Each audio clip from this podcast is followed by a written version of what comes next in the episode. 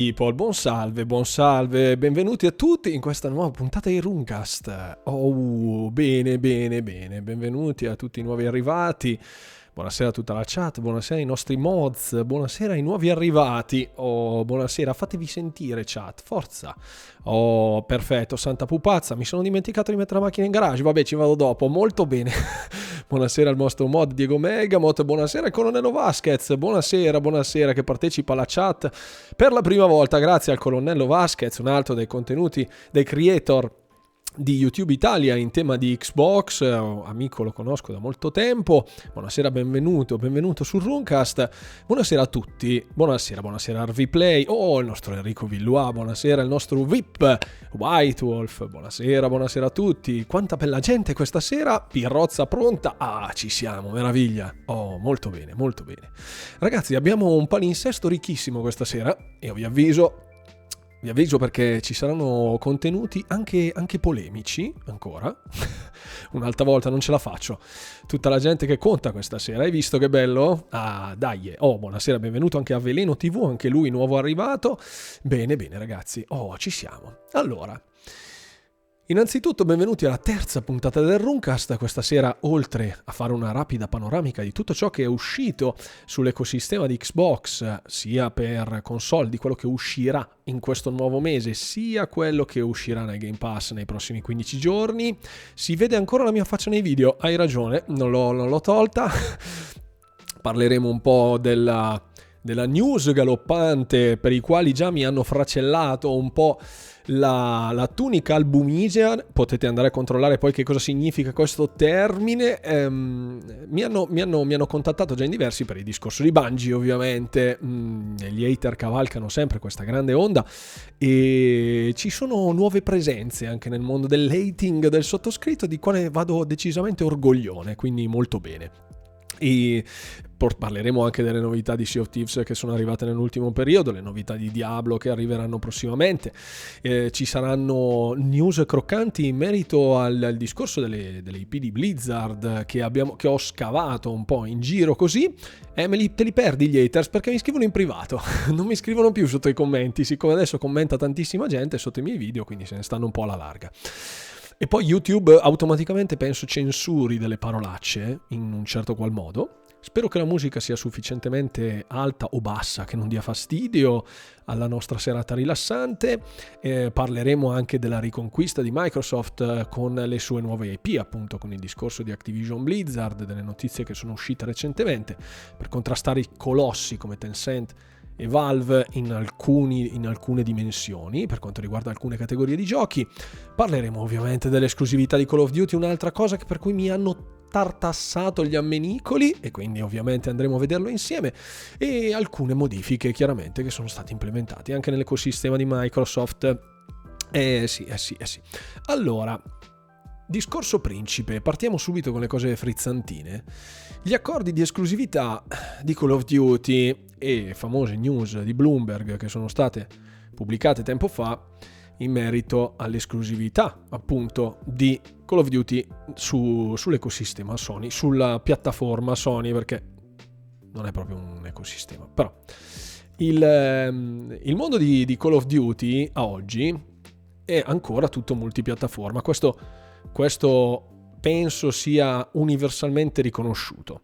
Il, um, il, grosso busillis, il grosso dubbio all'interno del discorso di Call of Duty e della sua o presunta esclusività su Xbox è stata dipanata da Bloomberg, una rivista nota per le indagini giornalistiche ma anche a scopo più economico, più legale se vogliamo, non, non esclusivamente ludico e di intrattenimento, dove ha dichiarato insomma che eh, l'esclusività di, queste, di questi titoli di Call of Duty, i prossimi tre Call of Duty dovrebbero essere multipiattaforma, quindi tutti i miei amici sonari che mi scrivono con grande calore saranno soddisfatti, nel senso le, le prossime, i prossimi due Call of Duty saranno poi multipiattaforma e anche il famoso e attesissimo Vanguard, eh, scusatemi, Warzone 2 questo è quello che ci è sembrato di capire, nel senso che ci saranno poi anche delle informazioni in merito al nuovo Warzone che sembra essere in rampa di lancio con Raven e tutta la, e tutta la scuderia di, di developer. Ci sarà un Warzone 2, sì, questo è quello che è stato riportato. Il, il trafiletto di, di, Bloomberg in questo momento non ce, l'ho, non ce l'ho disponibile nero su bianco, ma cita proprio, citava proprio testualmente che ci sono fonti interne, solito, no? Sono quei rumor che non sanno di rumor, ma sanno di cose messe lì apposta, eh. Buonasera anche a Mr. Raven X, ovviamente. Farò comunque un video per spiegarvi come funziona l'Xbox Ambassador, sì. Io sono un, inbox, un Xbox Ambassador di, di, di, di, quarto livello, praticamente il, il top tier. Faccio questo mestiere, questo mestiere secondario, cioè aiuto la community di Xbox sia con un canale YouTube dedicato in cui parlo di tutte queste cose, ma anche rispondendo sui forum, facendo vari questionari, insomma, tutte le cose che si prestano alla, alla, pulizia, diciamo, a curare tutto il nostro ecosistema che ci siamo creati e soprattutto in merito all'inclusività anche nel mondo del gaming. Con, con, i, con gli ambassador potete banalmente avere dei punti esperienza con i quali poi si riscattano anche dei premi, anche sostanziosi. Eh? Cioè, io ho vinto un abbonamento all'Xbox Live Gold una volta con la lotteria, un mese di Game Pass, insomma, cose anche carine. Comunque ne parleremo. Ora, in merito al, um, al grande dibattito dell'esclusività, secondo me a oggi è troppo presto per fare, per fare una, una, panoramica esaustiva. L'unica cosa che abbiamo è, questo, è questa indiscrezione di Bloomberg, sembra essere abbastanza solida, ok? Abbastanza confer- confermabile, plausibile Mentre poi per tutto quello che riguarda il resto, cioè l'ufficialità di Microsoft, non eh, manca ancora la parola fine, ma ovviamente Microsoft non vuole, non può e non vuole esprimersi prima di avere la firma di Satya Nadella sul contrattone che renderà Activision Blizzard King proprietà di Microsoft. Questa è funzionato così anche su Bethesda, quindi mi mm, presumo che allo stesso modo andrà per Activision, considerando poi la portata decuplicata dell'investimento rispetto a quella di Bethesda. Questo penso sia abbastanza logico e chiaro. Il secondo punto, sempre strettamente collegato, riguarda, hai visto? Il, ehm, la, seconda, la seconda news riguarda appunto l'acquisizione di Bungie.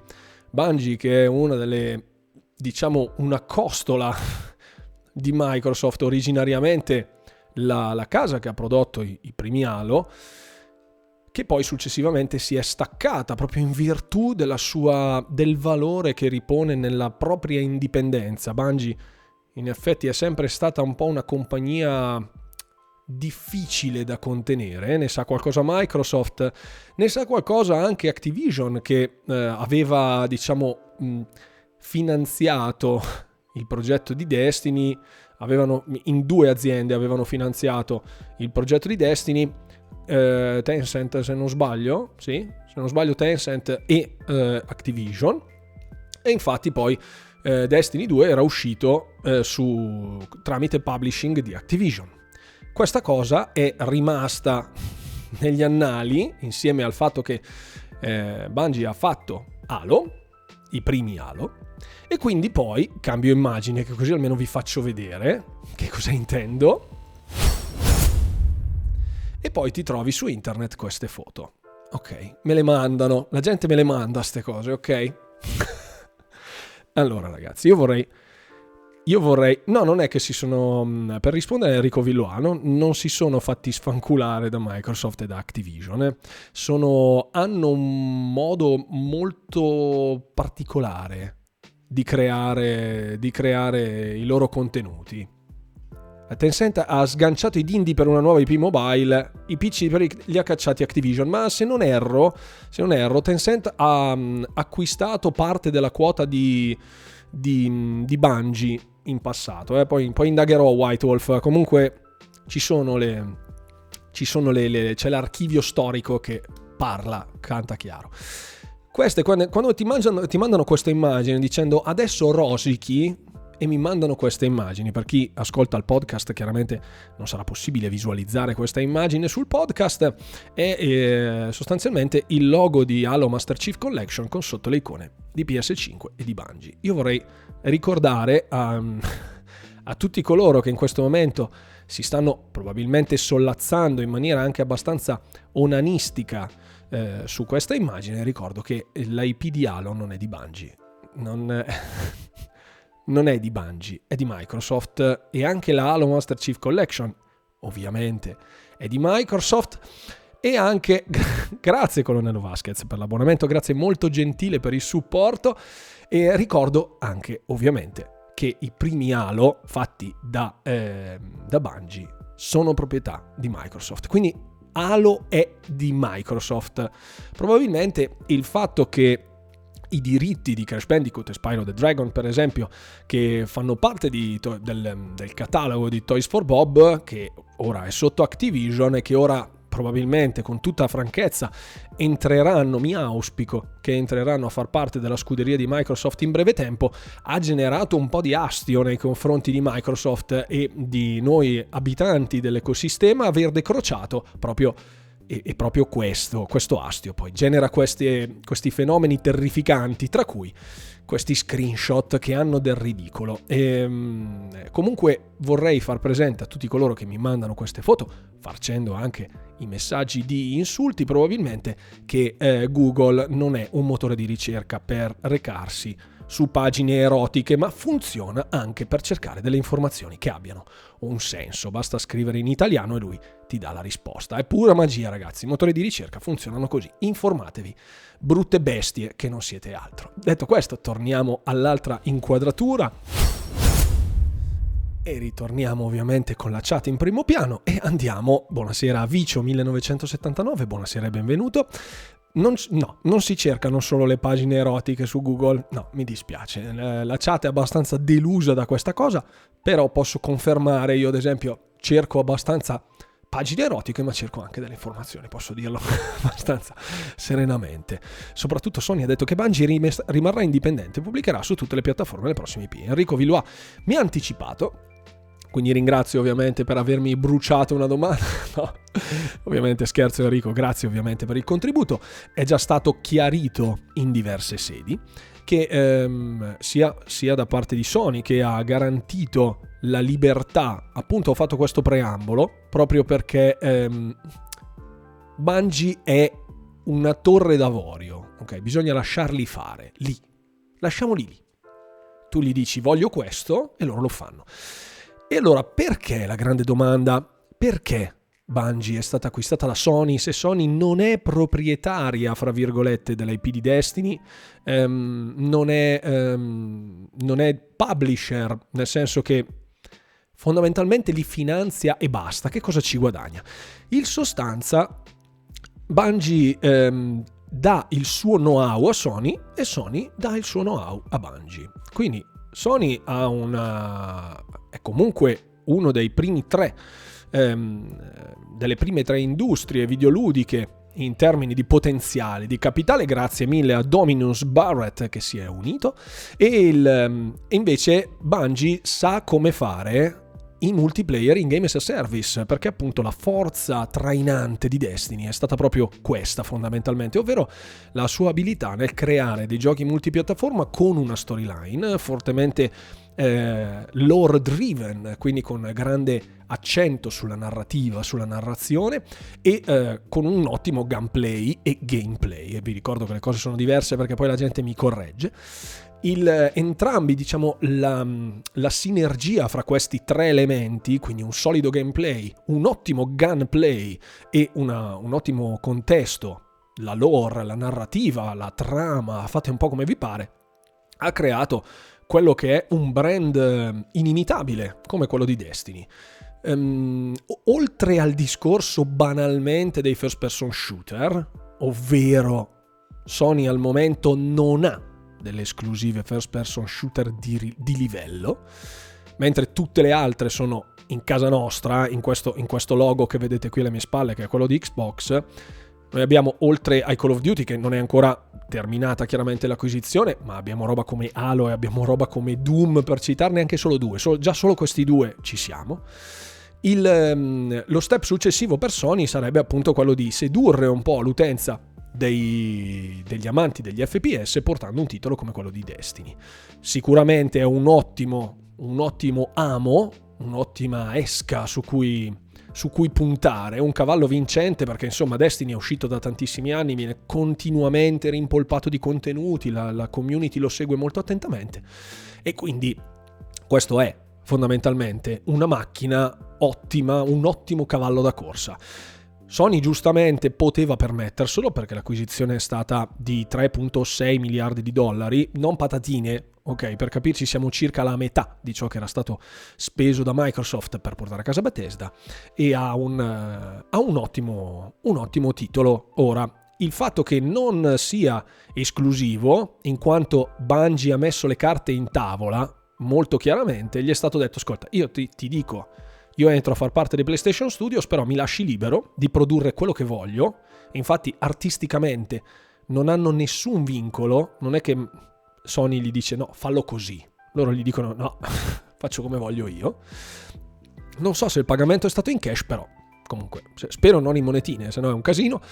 Ehm, e, e, effettivamente mh, mm, sulla lunga durata questo matrimonio potrebbe anche fruttare delle nuove IP, per esempio, anche perché i PlayStation Studios hanno comunque un ottimo organico. Staremo a vedere come si svilupperà, come si svilupperà poi in futuro. Tutte le carte sono in tavola, tutti i pezzi sono sulla scacchiera in un modo secondo me abbastanza soddisfacente e mh, mm, non mi vergogno assolutamente di dirlo, io ad esempio Destiny il primo l'ho divorato, il secondo non lo potevo più vedere, sono arrivato alla nausea, però è un titolo di indubbia ottima fattura, non facciamo come i, fanboy eh, beceri che dicono no, siccome questo, cioè anche se fosse stato esclusiva Destiny, io sarei stato contento perché Sony alla fine un po' se le merita ste robe, ok? Cioè basta con quest'odio multipiattaforma. Hanno fatto un'acquisizione strategicamente valida dal mio punto di vista, il prodotto è valido, quindi ben venga. Poi, ovviamente, visto che arriva anche su tutte le nostre piattaforme, ben venga ancora di più, però non neghiamo la luce del sole. Destiny è un ottimo prodotto e quindi sono contento, sono contento. Basta con ste menate che poi mi sembra di essere un altro youtuber con un po' più di barba. Pochi la capiranno comunque. Va benissimo. Recupero un attimo la chat, visto che sono andato un po' lungo. Ovviamente, se avete delle domande, sì, è merito a Destiny, ma qualsiasi tipo di domande, ragazzi, perché moltissimi mi scrivete per messaggio privato. Io vi dico, ma cavoli, venite in live, fatemi le domande che vi rispondo subito. Quindi quindi vedremo, quindi vedremo. Mi raccomando, ponete le domande, ragazzi, ponete le domande, utilizzate i punti canale magari per evidenziarle, visto che insomma i punti canale servono proprio anche a questo. E, e confrontiamoci. Poi i miei mod comunque mi faranno presente, magari prima della fine della live, eh, se, mi, se, mi, riportano qui in chat eh, qualche domanda che mi sono perso, in modo da poter rispondere a tutti. Benvenuti ovviamente a tutti coloro che sono entrati in questo momento sul canale, che si sono iscritti.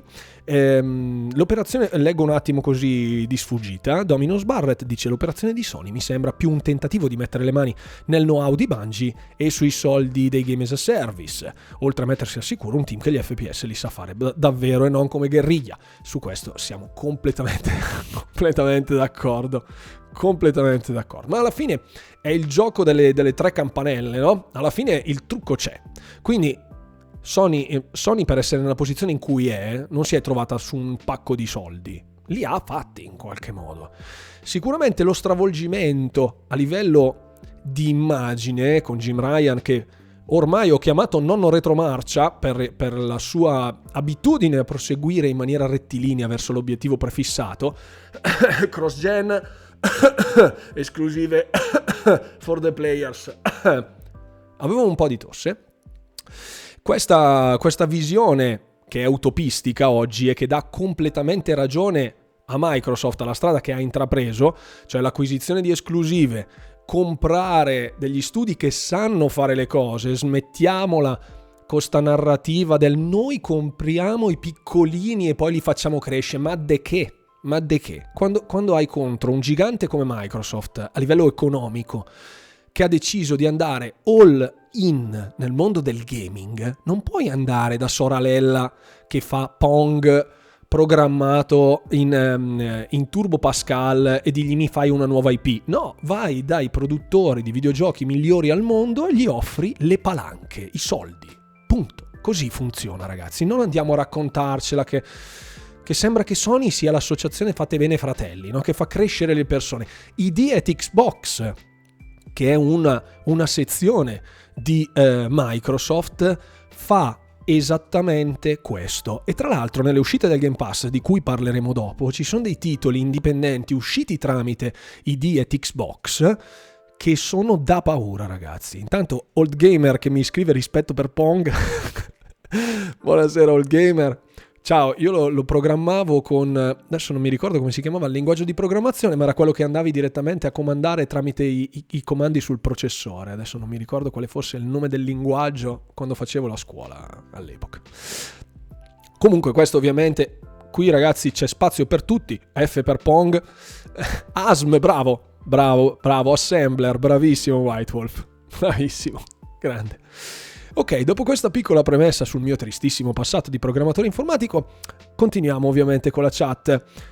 Beyond Consoles faceva, faceva V. Spencer già nel 2018, sì.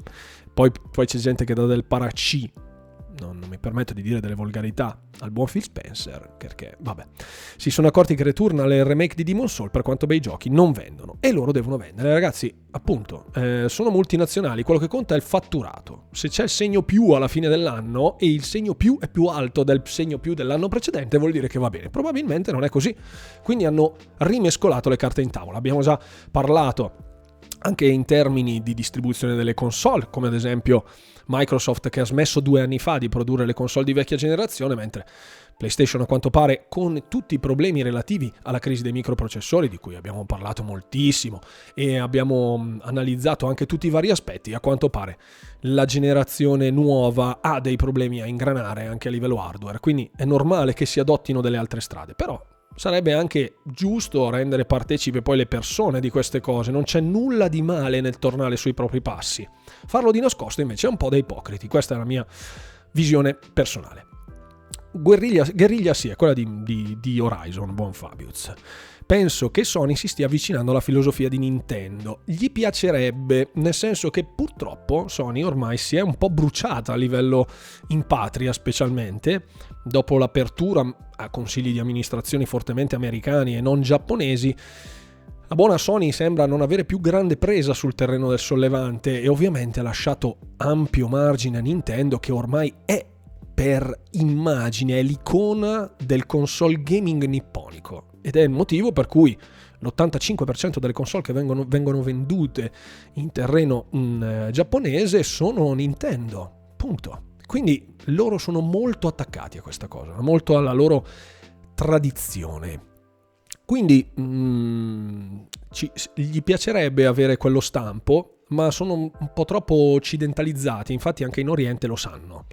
Lo sanno queste cose, ci guardano. Ehm, riprendo la chat, buonasera anche a Scaglionato che è venuto a trovarci anche questa sera, grazie mille. L'acquisizione di Bungie dimostra un'altra strada, infatti esatto Dominos Barrett che aveva eh, sostenuto appunto la mia causa. Perché capitano dici che Guerriglia non sa fare videogiochi? Alt. Non ho detto che non sanno fare videogiochi, ho detto che non sanno fare gli shooter. Ok, è diverso. Di- diverso. Alex Cheddar, popolo leggermente fiero i giapponesi, poco poco. poco, poco assolutamente pochissimo. Il, um, il, mondo, appunto, l'ecosistema del gaming, buonasera anche a Heisenberg, bello il nickname, molto bello, molto piacevole.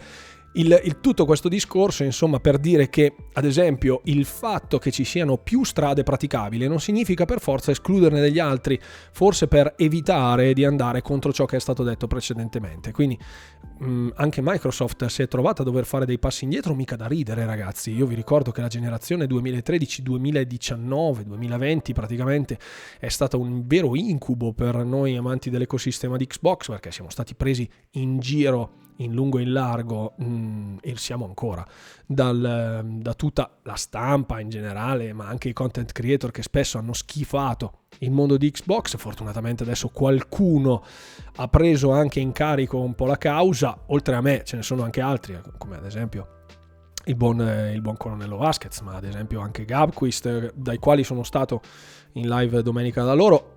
E non dico altro. Ci sono stati poi um, colpi su colpi che il buon Phil Spencer ha dovuto incassare, come ad esempio il famoso Kinect, i famosi 100 euro in più per, ai quali veniva venduta l'Xbox One rispetto a PlayStation. Insomma, tutta una strategia di mercato sul quale Microsoft ha dovuto fare penitenza. Quindi si è inginocchiata e con il buon Phil Spencer che viene etichettato ora come un tiranno mascherato da pecora, ha uh, fatto delle, delle, vere mosse per i giocatori. Tra l'altro, se non l'avete visto, guardatevi il. Um, il documentario di Xbox, lo trovate sul canale di Xbox, è in inglese ma è sottotitolato ovviamente, dove parla di tutta la storia di Xbox e si parla proprio nel dettaglio di tante belle cose, molto, molto, molto interessante, molto ben fatto. Su Kinect sul 360, sulla 360 era ottimo. Poi eh, alcune cose erano troppo in anticipo, ma anche lo stesso Don Matrick, ad esempio, che io saluto perché tacci su aveva una visione non eccessivamente sbagliata del discorso dell'always online, dei servizi, delle, mm, forse magari la piattaforma come multimedia center, come era stata ideata Xbox One all'inizio, non era proprio esattissimo, però mm, il discorso dell'always online, oggi noi lo diamo per scontato, ma prima la gente ci faceva le rivolte su questa cosa, cioè non era concepibile giocare offline. Oggi non è concepibile giocare, cioè scusate, non era concepibile giocare online. Oggi non è concepibile essere offline. Dice, ma perché non devo connettermi? Scusa, cioè, ci sono, c'è la lista amici i contenuti da scaricare perché adesso il 99%, 90% della gente acquista in digital oppure gioca tramite Game Pass per esempio o il PlayStation Now per dire. Quindi è inutile nascondersi dietro un dito. Matrix da questo punto di vista sull'Always Online forse è stato troppo precursore nei suoi tempi e poi vabbè il grosso problema era la mancanza di una line-up solida e di un, di un, hardware anche dedicato e ottimizzato per determinati tipi di performance e quindi è stato poi il tracollo di Xbox One. Detto questo, passiamo al, al, secondo. Spero che l'argomento possa essersi considerato concluso. Spero che tutti coloro che mi hanno insultato eh, abbiano avuto le risposte che cercavano. Quindi passiamo al secondo. passiamo ovviamente al secondo argomento. Anzi, una piccolissima parentesi che mi permetto di evidenziare. In, um, in alcune catene di um, videogames, eh, di distribuzione di videogiochi, specialmente all'estero, hanno mostrato in ben più di un'occasione eh, dei cartelli anomali. Qui, ad esempio, adesso vedo se riesco a mostrarvelo. Un, un cartello, ecco sì, riesco. Passiamo di là. Aspettate eh, un attimo, un secondo solo. Eccoci qui. C'è questo cartello che vi ingrandisco, non so se... Mannaggia la pupazza. Ok, perfetto. Qui ehm, in una catena francese, che potrebbe essere GameStop, ma non so, ehm, c'è un chiaro cartello con su scritto, attenzione alla pronuncia francese, eh, che io non ho mai fatto, Avis au gamer, Microsoft achète Activision, sois bien votre machine en fonction. Tra parentesi, Call of Duty. In sostanza avvisano la clientela proprio sulla, sullo scaffale dei, mm, dei, controller, dei DualSense, ma ci sono anche vari giochi che si vedono all'interno della vetrina eh, di Sony, di PlayStation. C'è un mega avviso dove ehm, la direzione, diciamo, di questo negozio avvisa i giocatori dicendogli attenzione Microsoft ha acquisito Activision, scegliete bene la vostra macchina in base alle vostre preferenze. E tra parentesi sotto c'è scritto Call of Duty. Ehm, molto probabile, molto probabile che la gente sia andata in panico. Io non ho dati tecnici né statistici perché io non faccio il broker e di, di, di, di, notizie così nel dettaglio a livello statistico non ho neanche la cultura per poterne parlare, ma eh, posso confermare che in più di una parte del mondo ci sono stati, ci sono stati questi, questi avvisi probabilmente perché la gente poi pensa che Call of Duty sparisca da un giorno all'altro. Non funziona così, ragazzi, non funziona così. Ci sono, cioè, Spencer ha detto che avrebbe onorato i contratti, ma comunque ci sono delle clausole da rispettare, anche se lui dice no, io voglio che domani Call of Duty diventa mio, calma, perché insomma, c'è gente che ci ha speso dei soldi prima di te, quindi non è che puoi dire di no. Ok, perfetto. Ok, um, ritorniamo. E eccoci qua e ritorniamo, date un Nobel al direttore di quello store, marketing altissimo ragazzi, over 9000. Passiamo poi a un altro, volevo farvela vedere proprio perché c'era questa piccola, piccola parentesi, diciamo così. Grazie Stock96 per essersi unito, grazie mille. Allora, proseguiamo sul discorso un po' più polemico, la teniamo ancora un attimo, discorso della polemica eh, ho notato con grande rammarico che ultimamente i content creator italiani, non tutti fortunatamente, di quelli big, non dei poracci come me con 5.000 iscritti, ma di quelli seri che lo fanno per lavoro, che non si alzano alle 8 per andare in fabbrica sotto, alle 7 per andare in fabbrica alle 8 come sottoscritto, hanno mh, osannato, fra virgolette, i 120 fps di alcuni titoli first party Sony. Io vorrei far presente che l'FPS Boost sull'ecosistema verde crociato di Microsoft esiste già da diversi anni, raggiunge delle performance molto superiori anche alle, mm, ai 60 fps rocciosi si parla di 120 fps anche su molti altri titoli sia nel catalogo di EA Play sia nel catalogo di Xbox dei first party sia su alcuni third party. Trovate l'elenco poi ovviamente mh, mm, nei miei canali delle news spesso e volentieri ne parlo. Ci sono tantissime tantissimi contenuti che sono rinati grazie all'FPS Boost. Ne abbiamo parlato anche l'ultima volta nell'ultimo Runecast. Io mi aspetto che poi con l'acquisizione di Microsoft ultimata, alcuni titoli, come ha detto il buon Phil Spencer, ma anche Bobby Cotechino Kotick, che salutiamo, essere figlio di Kadala, anche lui, hanno, si auspica che vengano ripristinati vecchi brand, come ad esempio si è parlato molto di Guitar Hero, ma ehm, ce ne sono parlati, si, si è parlato moltissimo di tantissimi altri brand e ne parleremo poi fra poco abbiamo una potenzialità immensa non sfruttata. Buonasera anche a Mister Trattini. Oh, grazie, che è uno del mio club del disagio. Grazie mille per esserti unito a noi. E Kadala ha una vita per la strada. Potrebbe essere. grazie, grazie per la sub, buon Mister Trattini, grazie mille. E abbiamo c'è tantissimo di cui parlare da quel punto di vista, purtroppo non ha la risonanza così ampia, ma se uno dovesse inseguire solo le performance, vi assicuro che anche sull'ecosistema di Microsoft c'è di che giocare a 120 fps. Certo, certo che c'è da giocare anche lì. Purtroppo i content creator sono un po' faziosetti qui in Italia, non tutti, non tutti fortunatamente, eh, però insomma l'FPS Boost non l'hanno toccato nemmeno un bas- con un bastone. Voi andate a vedere l'ottimizzazione di Mass Effect Legendary Edition, dopo, dopo ne parliamo. Dopo ne parliamo.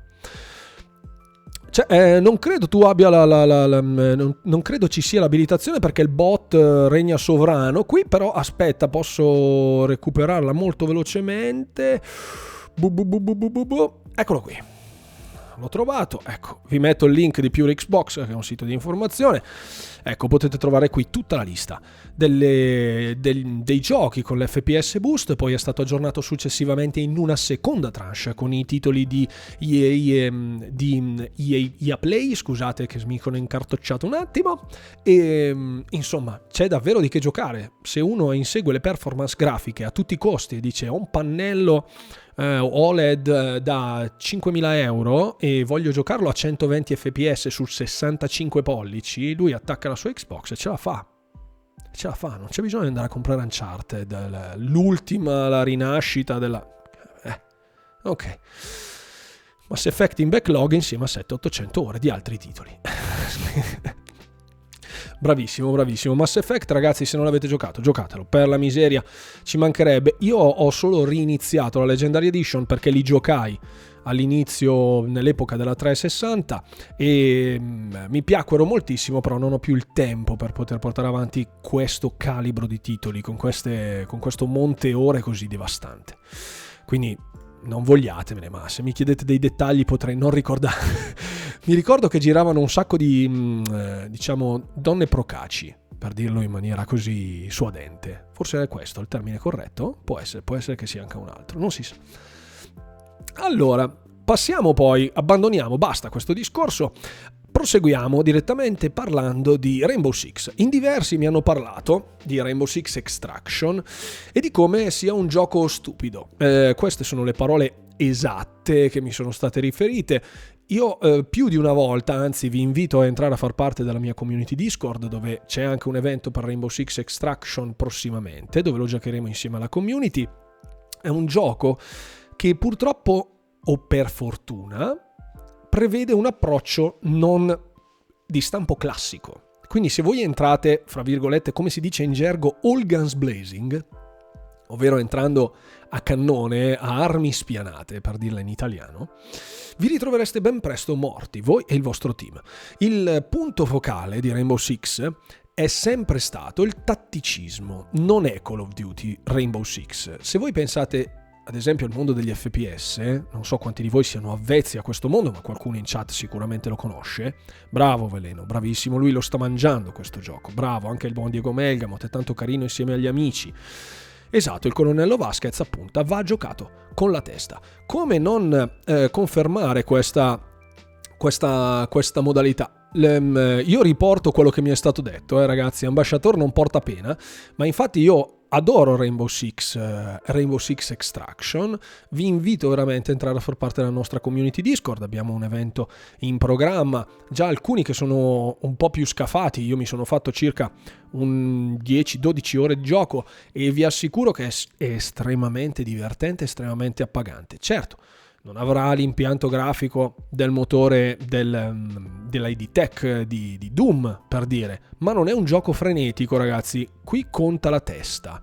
È un, eh, una gara di bravura, di shooting sicuramente, ma va giocato in collaborazione. Io mi ricordo, è un po' come giocare ehm, nei vecchi cerca e distruggi di Call of Duty, ok? Dove bisogna andare tutti pianino, c'è un numero finito di nemici da abbattere che nella modalità cerca e distruggi di quando giocavo io a Call of Duty, quindi il primo Modern Warfare e il secondo Modern Warfare del 2007-2008, eh, c'è un numero di bersagli da abbattere, quindi bisogna agire in maniera strategica.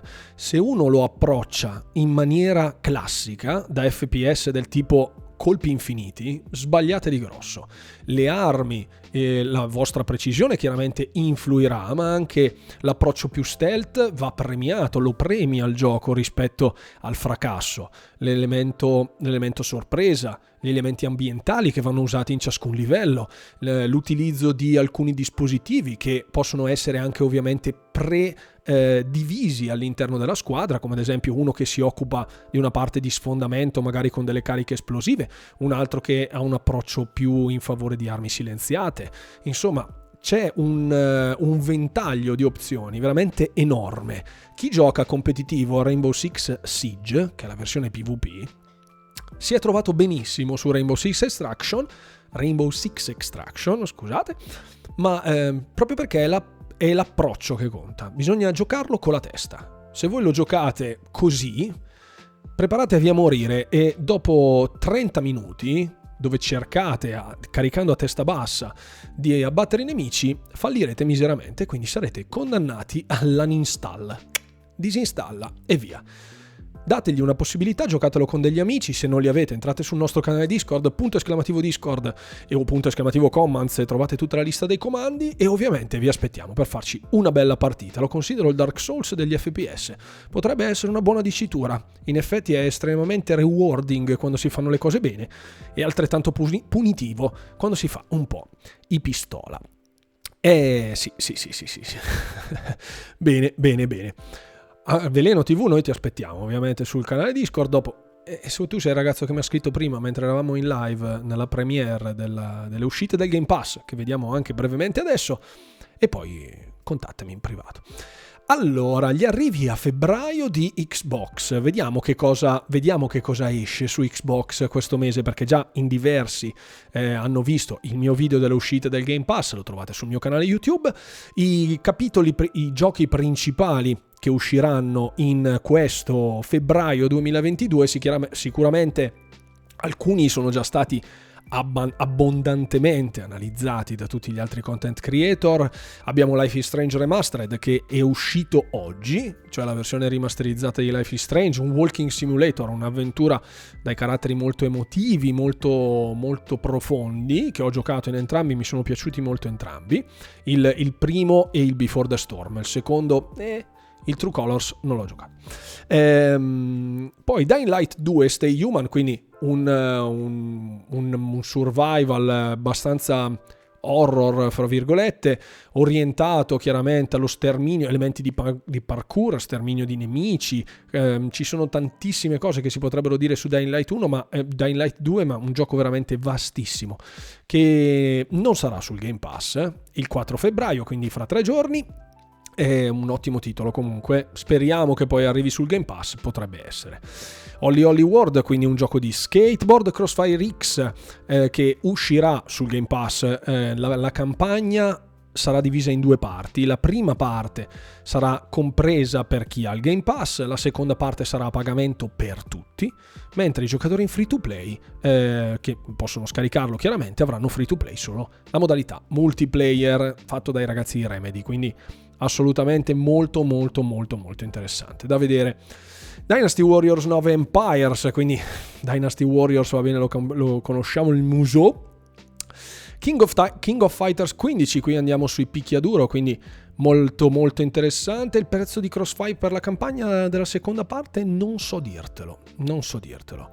Comunque nel pass, almeno la prima si può, prima si può giocare. No, Olli Olli, sto, sto dicendo i titoli di Xbox che usciranno su Xbox, non del Game Pass. Lo vediamo dopo. Il Game Pass lo vediamo dopo. Eh, il 22 esce Destiny 2, The, Queen, The Witch Queen, che è l'ultima espansione di Destiny 2, quindi questo lo eh, potete annoverare per tutti gli amanti degli FPS del titolo di Bungie di cui abbiamo parlato prima. Il 25 esce sia Grid Legends, che è un ottimo gioco di guida per gli appassionati, diciamo, di un qualcosa non così arcade come Forza Horizon, ma di una qualcosa di più simulativo. E alla fine Elden Ring, per, il motivo per, per quale il motivo per il quale alcuni content creator perdono la vita quotidianamente e eh, che sì, eh, mi piacciono i Souls like, eh, mi piacciono tutte queste cose, però il fatto che sia un capolavoro e che a me sembri un reskin di Dark Souls 3, vabbè, da ignorante, eh? da ignorante. Potete blastarmi adesso tranquillamente sui social. Eh, Intanto Mr. Trattini che dice per ora quest'anno spenderò soldi, per modo di dire perché coi punti rewards Dying Light 2 preso qua di gratis, solo appunto per Dying Light 2 e per Lego Skywalker Saga. Oh, molto bello, molto bello, molto bello, che belli acquisti, che bella lista della spesa che si è fatto il nostro Mr. Trattini. Proseguiamo per um, invece i giochi che sono usciti sul Game Suite Gold, perché anche qui ragazzi io capisco, eh, cioè, allora, io ci ho fatto un video ok? Sul, sul mese di dicembre. In effetti i Games with Gold non sono proprio il massimo della vita, ok? In primis sono gratis, quindi già è tutto buono.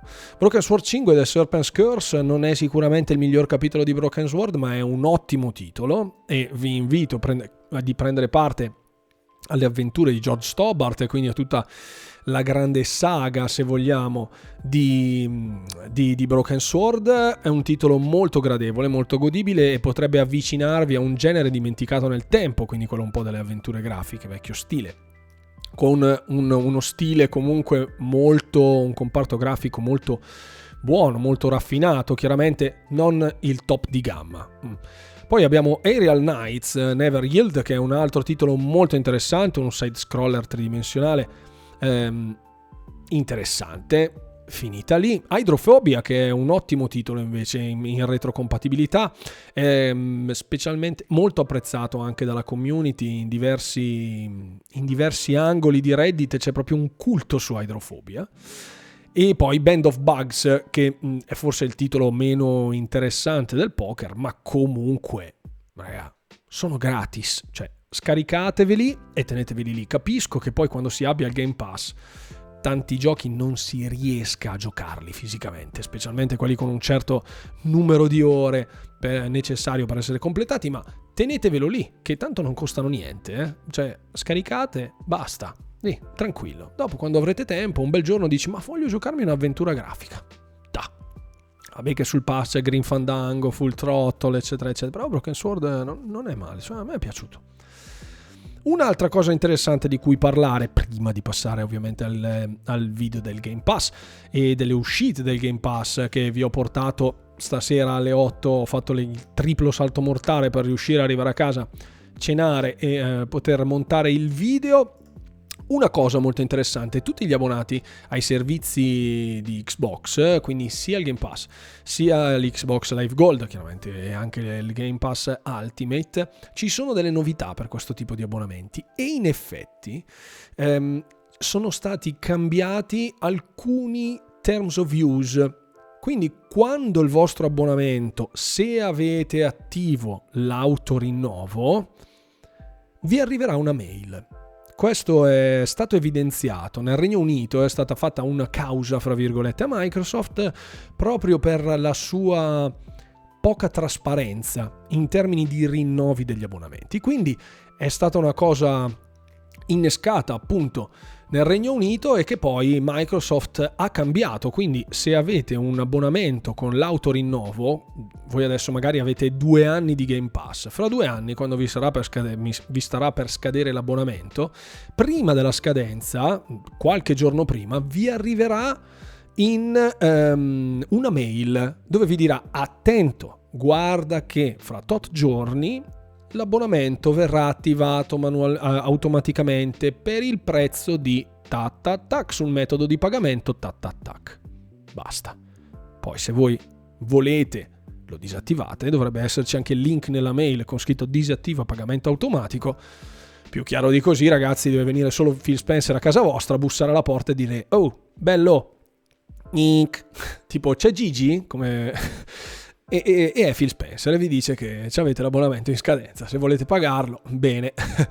Vero, perché adesso arriva solo a pagamento fatto, questo, questo in virtù della trasparenza e ci tenevo a dirlo. Ci tenevo a dirlo anche perché spesso uno dice, non mi ricordo se mi è scaduto, se si rinnova da solo, magari non ho i soldi sulla PayPal, sulla PostePay o come cavolo pagate voi il vostro abbonamento. Ecco, la risposta è questa. Quando sta per scadere vi arriva la mail e voi fate il controllino di rito, sia se vi interessa rinnovarlo oppure se non vi interessa, tac, disattivate.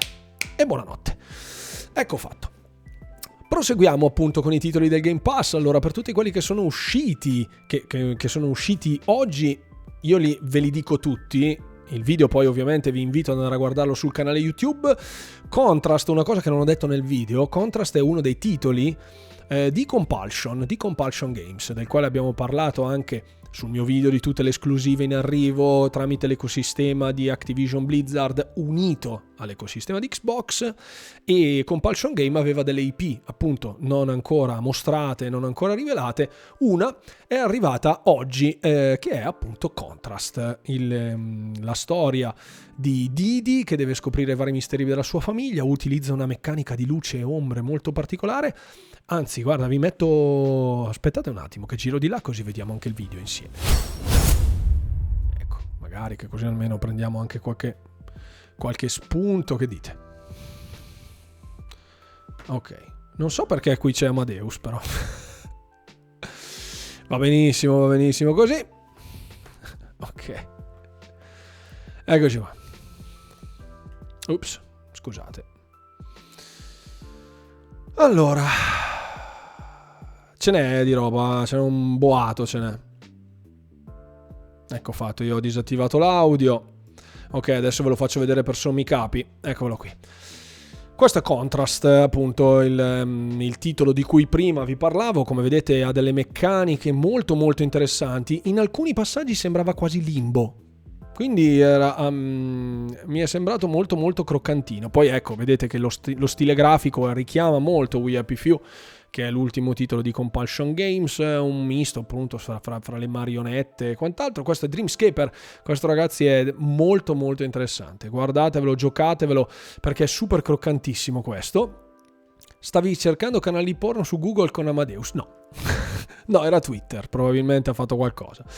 Eh, abbiamo appunto il 3 febbraio Dreamscaper che è un action RPG molto interessante con una, una, chiara enfasi su tutto ciò che è acrobatico, coreografico e super colorato, bellissimo, con elementi roguelike molto bello, mischia un po' le, la parte notturna con la parte diurna, un misto fra giorno e notte con abilità particolari sia da una parte che dall'altro.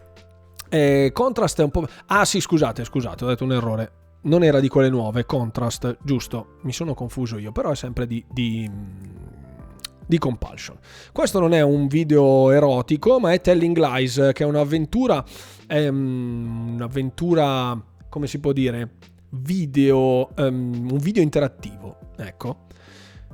Vedete che si analizzano le varie cose, bisogna trovare il, il bugiardo, è un, tutto basato molto thriller, molto thriller alla Black Mirror, quasi.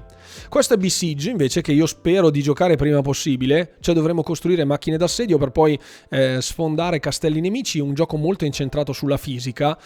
Io l'ho visto come la versione medievale di Angry Birds, però con la possibilità di poter creare le macchine. Guardate che volano pezzi di cavalieri ovunque. Bellissimo. io quando vedo queste cose poi io mi... mi, mi, mi... Ecco sì, Anacrusis, eh, ho fatto un piccolo commento su Anacrusis perché BCJ in Early Access. Quindi ho detto, state attenti. Crossfire X, del quale ne abbiamo parlato appunto prima, ragazzi, i Remedy che hanno fatto questo shooter, molto interessante, molto Anacrusis Goti. no. Eh, sì, Besiege l'hanno detto che è in Early Access, sì, assolutamente. Questo Crossfire X è un ottimo titolo secondo me di, di Remedy hanno detto che ci sono alcune criticità, voglio poi vedere se sono confermate oppure no. Mm, non ci sono stati grandissime distribuzioni, grandissima pubblicizzazione, quindi un po' mi stride. Qui abbiamo Age Eternity, quindi un altro dei titoli di punta eh, in termini proprio di JRPG per tutti gli amanti del genere, ma in generale per tutti gli amanti di RPG. Gotti Devin direbbero dalle mie parti. Il vero Gotti è Paperazzi, assolutamente sì. Questo invece è Scaldi Hero Slayer. Questo, mm, questo titolo vi suggerisco di giocarlo. Un Metroidvania eh, molto particolare, con delle meccaniche molto interessanti. Mm, mi ha colpito il suo essere estremamente colorato e frenetico in modalità quasi un bullet hell. E io su queste cose, chi mi conosce sa che io ci vado a nozze queste cose. Quando c'è cose ci sono a pieno, eh, c'è pieno lo schermo di proiettili e cose che si muovono, io stupendo. Quelli sono i miei giochi. ecco, questo è un, um, un, altro titolo della Skids on Earth and the Stuff of Doom. Un, um, sembra un brawler stradale. Devo ancora inquadrarlo bene, ho cercato di guardare diversi trailer per capire di che fattura fosse questo gioco e in effetti sembra essere abbastanza casual, ma anche molto cacciarone. Potrebbe essere interessante giocarlo in compagnia, dovrebbero esserci quattro persone. Qui c'è il Doom Guy per, proprio per il richiamo a Doom. Qui Ark Ultimate Survivor Edition, quindi tutto il compendio di Ark, un altro titolo mm, che nella sua nicchia, nella sua piccola, nel suo piccolo ecosistema, nella sua piccola sfera di utenza è super apprezzato. Ricordo il reveal del 2 dove c'era Vincenzo Gasolio all'anagrafe Vin Diesel che parlava appunto di... era l'immagine di Arc 2 e del quale poi non si è saputo più niente, almeno io non ho più seguito niente. e poi il 14 febbraio esce Infernax, fatto da, due, gioca- da due, due sviluppatori, dovrebbe essere due o tre, come vedete è una cosa iper cringe, ma l'hanno fatto proprio esclusivamente per sembrare un gioco del Super Nintendo. E, proprio come tributo ai Metroidvania dell'epoca del Super Nintendo. Infatti, come io dicevo all'interno del mio video, io solitamente quando guardo queste robe, quando, quando faccio questi, questi, giochi, mi sento ancora il ragazzino, il bambino delle elementari che giocava col NES di suo cugino. Bene, qui eh, nel, c'è l'elenco, scusate, ecco, teniamo questa schermata, ok, è qui che volevo un po' arrivare. Mamma mia, il trailer più bello della storia, dice Dargat riferendosi a Infernax. Potrebbe essere. Molto bene. E la botta questo mese arriva in uscita. Allora, escono dal catalogo il 15 febbraio diversi giochi che non avrei mai voluto vedere uscire, tra cui il primo, che è Control. Allora, Control è un altro titolo di Remedy, fra i miei preferiti in assoluto, infatti anche miei, nella mia classifica l'ho visto, l'ho messo in posizioni abbastanza alte. Dispiacere per The Falconeer, infatti. Project Winter, un altro titolo alla Among Us che avevamo giocato ancora nell'alba dei tempi, passato più di un anno. The Medium, sul quale io spezzo una gamba più che volentieri, sempre per lo stesso discorso principale dell'essere uscito nel momento sbagliato. Infatti The Medium in sé per sé non è affatto un brutto gioco, anzi, il problema è che essendo il primo gioco esclusivamente next gen, le aspettative erano a livelli siderali, ma io farei presente a tutti i detrattori di The Medium, cioè io l'ho anche recensito, era uno dei giochi che recensivo all'epoca, mm, l'ho giocato con estremo piacere, nonostante non sia un grande fan dei giochi horror in generale, cioè con pieni di, di scare jump e cose, cose simili, sono più per i thriller, ok? Infatti su The Medium mi sono trovato bene, mi sono trovato molto bene e ha avuto solo appunto la, la colpa, le, neanche una colpa diciamo, eh, proprio per essere uscito nel momento sbagliato, quando tutti si aspettavano la terra promessa. Io farei specialmente quelle testate, quelle teste di giornalisti di, di, giornalai più che di giornalisti, perché io li definisco così, ok? Conosco persone che, che, che bazzicano ovviamente all'interno dell'ecosistema di, di Xbox e anche su YouTube molto più preparati di certi giornalai, perché io non li chiamo giornalisti quelli, che hanno fatto la macchina del fango addosso a The Medium solo per essere uscito in esclusiva sulle console di Microsoft in principio, dicendo che questa non è la next gen. Ci vogliono giochi forti per essere next gen. Tipo Godfall. Ok. Basta, apro e chiudo parentesi, eh. Punto. Due pesi, due misure, come sempre il colonnello Vasquez, con il quale ho parlato già diverse volte in, questo, in questi termini, sicuramente sarà eh, abbracciato al suo cane Cesare, starà applaudendo in questo momento, ma molto probabilmente molti altri in questo momento mi daranno ragione hanno, si fa sempre la solita narrazione. Io non voglio sfociare assolutamente nella console war perché non incolpo Sony di aver prodotto un titolo mediocre come Godfall, ma semplicemente il fatto che sia stato messo sul piedistallo in quanto della compagnia di punta e non inabissato nello sterco equino come The Medium, che l'unica colpa che aveva è essere uscito prima su Microsoft prima che su PlayStation. Quindi Vabbè, saranno gli stessi che adesso fanno articoli su articolo per l'acquisizione di Bungie, sì, ma anche quelli che fanno articoli su articoli perché ci sono i 120 fps su Uncharted 4, ma anche gli stessi che fanno articoli su articoli per il fatto che ci sia l'implementazione per PlayStation eh, per il PlayStation Network su Discord. Va bene, grazie, arrivederci. Dopo quattro mesi non aveva ancora il matchmaking.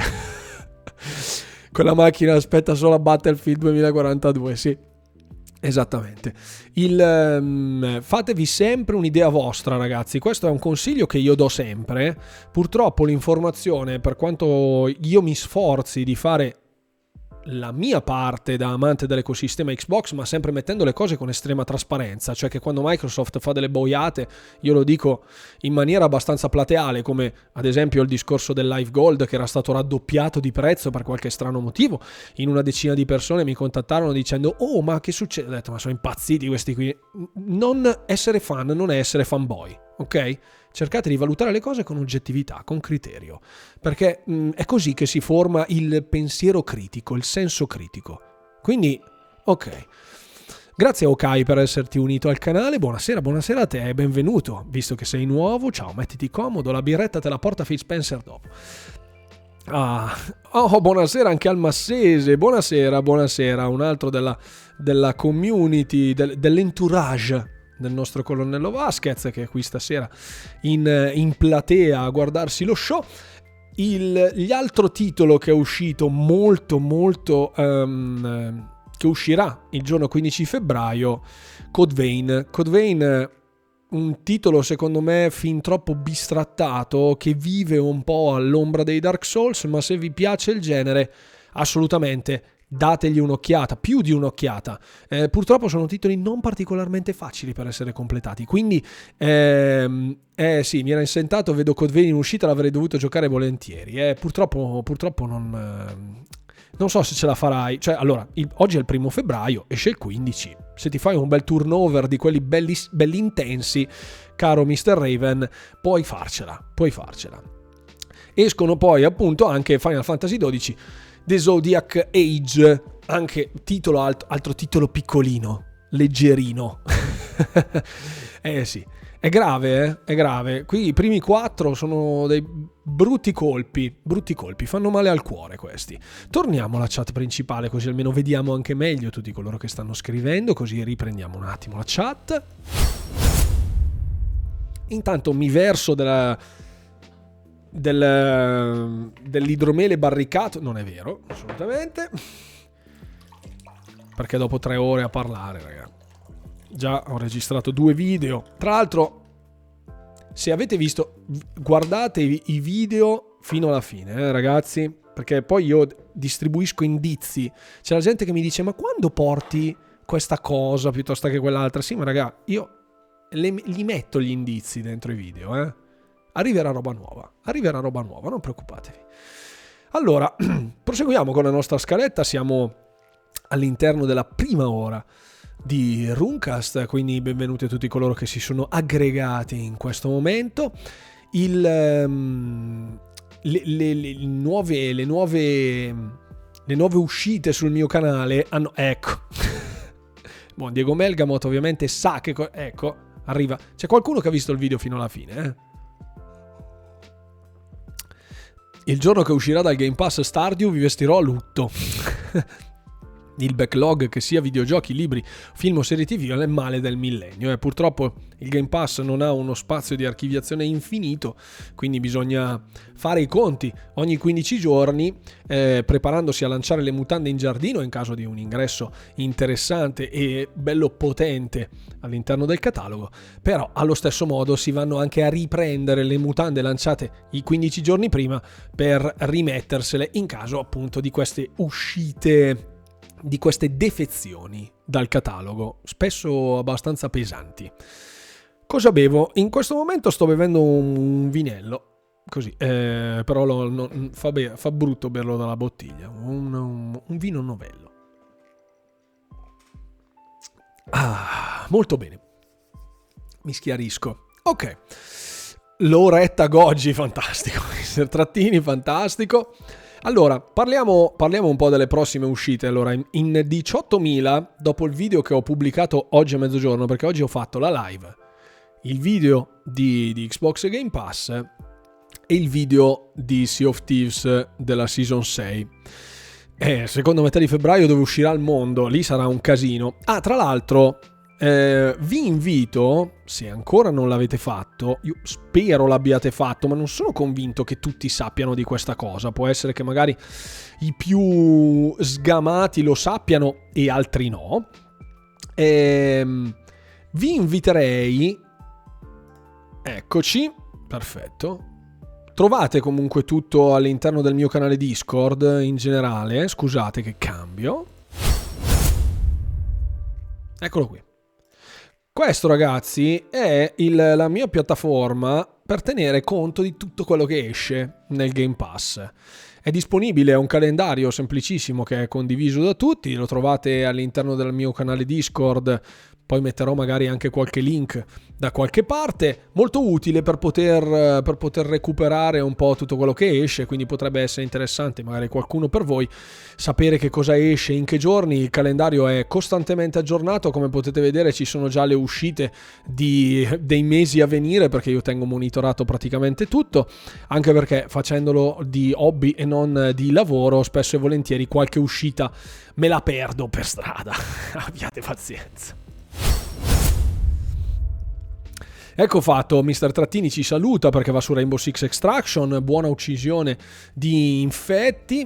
E um, non ho ancora detto wow, eh sì, non ha ancora detto wow il buon Darghi, parliamo anche, ah il Gwent, Allora, il nuovo titolo in arrivo sulla, ehm, basato sul mondo delle, del gioco di carte di Gwent ci, si farà, c'è, è già stato dichiarato da CD Projekt o, o, CD Projekt perché la pronuncia è esatta è proprio quella lì e um, arriverà basato sulla saga di basato si pensa sulla, sulla sempre sulla saga di The Witcher, dovrebbe arrivare quest'anno, nel 2022, quindi non si ha ancora una data precisa, non si sa se le meccaniche saranno come quelle di Gwent, quindi il gioco di carte free to play, eh, che è stato appunto eh, basato sulla lore di The Witcher, presumibilmente sarà qualcosa con delle meccaniche diverse, se no non, non ne vedo uno scopo, uno scopo specifico. Però dovrebbe essere... Sì, sì, sì, sì, sì, sì. sì io mi porto avanti, ma arriva a marzo, arriva Crusader Kings 3 sul Game Pass su console. Sì, sì, assolutamente sì. Il uh, Crusader Kings 3 esce, guarda che te lo dico subito, il 29, il 29 marzo. 29 marzo esce Crusader Kings 3. Su PC c'è già. Su PC c'è già. non sarà in italiano, su PC c'è grazie a una mod. Sì, ho visto che era stato rilasciato un video dagli sviluppatori che ne avevano elogiato, diciamo, l'adattabilità con il controller, anche perché solitamente questi giochi gestionali splendono di luce propria mediante l'utilizzo di mouse e tastiera, ma solitamente il, i porting che vengono fatti per console sono fatti con certa, un certo criterio. Eh? Sì, sì, sì, sì, sì, sì. sì. Dunque, il... Um... Torniamo su Activision. Allora, per tutti coloro che me l'hanno chiesto, perché sanno che sono un fan di Diablo, tra l'altro se qualcuno è interessato alla lore di Diablo, ho fatto un video pochi giorni fa dove andrò, mi sono imbarcato in questa impresa ciclopica dove vi racconto un, vi racconto un po' alla mia maniera, sempre in maniera molto scanzonata, eh, di, di, Diablo, de, di tutta la, la, la lore c'è veramente tantissimo da dire, vedo che il video è stato apprezzato e molti mi hanno chiesto già quando esce la prossima puntata. Ragazzi, per fare un video di 16 minuti io leggo libri, ho letto i libri anche in inglese, devo recuperare immagini che non esistono perché i libri non hanno le figure. Salutiamo Corvo Vermiglio, mannaggia, assolutamente. E ci saranno, ci saranno novità ci saranno novità. Non vede, in buon Massese 86 non vede l'ora che mettano i giochi Blizzard su console. Anch'io, anch'io, anch'io. Io mm, sono, resto, resto, in attesa sempre di World of Warcraft, come sempre. Vuole una monografia su Kadala? Ah, miseria. Forse non c'è, non c'è nessuna monografia, però posso dirti che è la figlia di Gid, ovvero il commerciante, che, eh, sulla quale si, si, possono scommettere pacchi di gold in Diablo 2, nel, nel campo delle scolte Mannaggia, allora un'altra volta. Chi ha fatto la localizzazione in italiano di Diablo 2 Resurrected, spero riceva il mio anatema del capitano. Eccotela, vai. Buonasera al buon Fiora, buonasera, buonasera. Basta andare via di sulla sera dopo cena, assolutamente. Passiamo appunto, stavo parlando della lore di Diablo 2, il secondo capitolo della lore, visto che sono cerco di fare dei video compatti perché la lore di Diablo 2 è veramente gigante, enorme e rischia di trasformarsi un po' nella lettura del Silmarillion, ok? Quindi nome, luoghi, eccetera, eccetera. Quindi devo anche adottare una, un certo dono della sintesi e, e quindi speriamo arriva, arrivi presto. Ho già scritto tutta la, la, la seconda parte, dovrebbe essere un video ancora di una quindicina di minuti. Potrebbe non essere semplice realizzarlo, anche perché appunto con le immagini non è sempre facile trovare tutto e sintetizzare tanti eventi che hanno poi tantissime sottotrame, anche con l'uscita prossima di Diablo 4, potrebbe non essere proprio così, così facilino. Pesante il Silmarillion, abbastanza. abbastanza. Ecco, eh, Diablo 2 appunto sarà uno dei titoli che porterò avanti con la mia rubrica che si chiama Lore Walker, perché io faccio, sono così, eh, fissato col brandizzare qualsiasi cosa io faccia e invece arriverà un'altra lore. Arriverà un'altra lore, c'è un indizio chiaramente nel video delle uscite del Game Pass e su che cosa sarà un altro titolo del quale analizzerò la lore, me l'avete chiesto in 14.000, quindi chi mi conosce sa già di che titolo sto parlando, ho lasciato qualche indizio anche su Instagram, ad alcuni l'ho detto in privato che mi hanno contattato su Instagram, ovviamente li ringrazio. E sì, sì, sì, c'è mistero ma non troppo, c'è il giusto mistero. Cambiamo completamente argomento, ora parliamo di Sea of Thieves. E le aggiunte che sono state fatte, le ho dette oggi appunto in un nuovo video, porterò altri contenuti su Sea of Thieves, sì, ma troverete anche delle live a casissimo, come le definisco io, me le avete chieste in diversi, ma quando riporti eh, Sea of Thieves eh, in live, buonasera il Sera 86 che si è unito, quando riporti Sea of Thieves in live? Questa è stata una delle domande più ad minchiam. Può essere, io preferisco la dicitura classica, ovvero a pene di segugio. a cazzo di cane. In ehm, buona sostanza, quando mi andrà, quando recupererò alcuni della ciurma del disagio sul mio canale Discord vedremo di farci una seratina così anche in divertimento. Lo porterò in maniera molto, molto casual, senza, senza per forza spremerci dei contenuti dentro. Però Sarà, sarà, interessante anche perché comunque ci sono moltissimi aggiornamenti da un punto di vista sia del gameplay ma anche della storia. Se avete visto il video di oggi sulla Season 6 ci sono veramente una quantità imbarazzante di cose che sono state aggiunte, nuove modalità, un approccio completamente diverso per quanto riguarda la narrazione, quindi le Tall Tales e compagnia cantante, ci sarà da divertirsi. Anche, su, anche questo sul mio canale Discord troverete degli eventi mirati per poter per poter, per poter proseguire. Il buon Fiora invece mi parla di Halo. Intanto buonasera a Daniel Monsalves che si è iscritto, grazie mille. Il, porterò in live Halo. Allora, Halo in questo momento ha, um, è nell'occhio del ciclone per il problema delle BTB, quindi dei Big Team Battles, il cui matchmaking ultimamente sta facendo infuriare um, un discreto numero di persone. Io non sono sicuramente la persona più preparata per poter portare in live un titolo shooter competitivo come Halo Infinite eh, se si parla del multiplayer chiaramente. La campagna è auspicabile che uno se la giochi da sola, anche perché ha un contenuto di spoiler strabordante.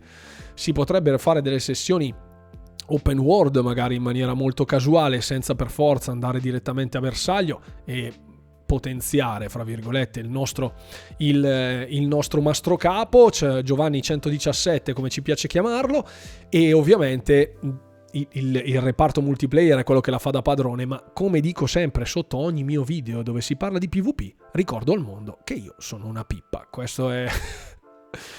credo, credo, che sia la dicitura corretta. Se, se andate sul dizionario la parola pippa, lì in fianco c'è la mia foto, lì così, fermo. Sono lì tipo così. E basta.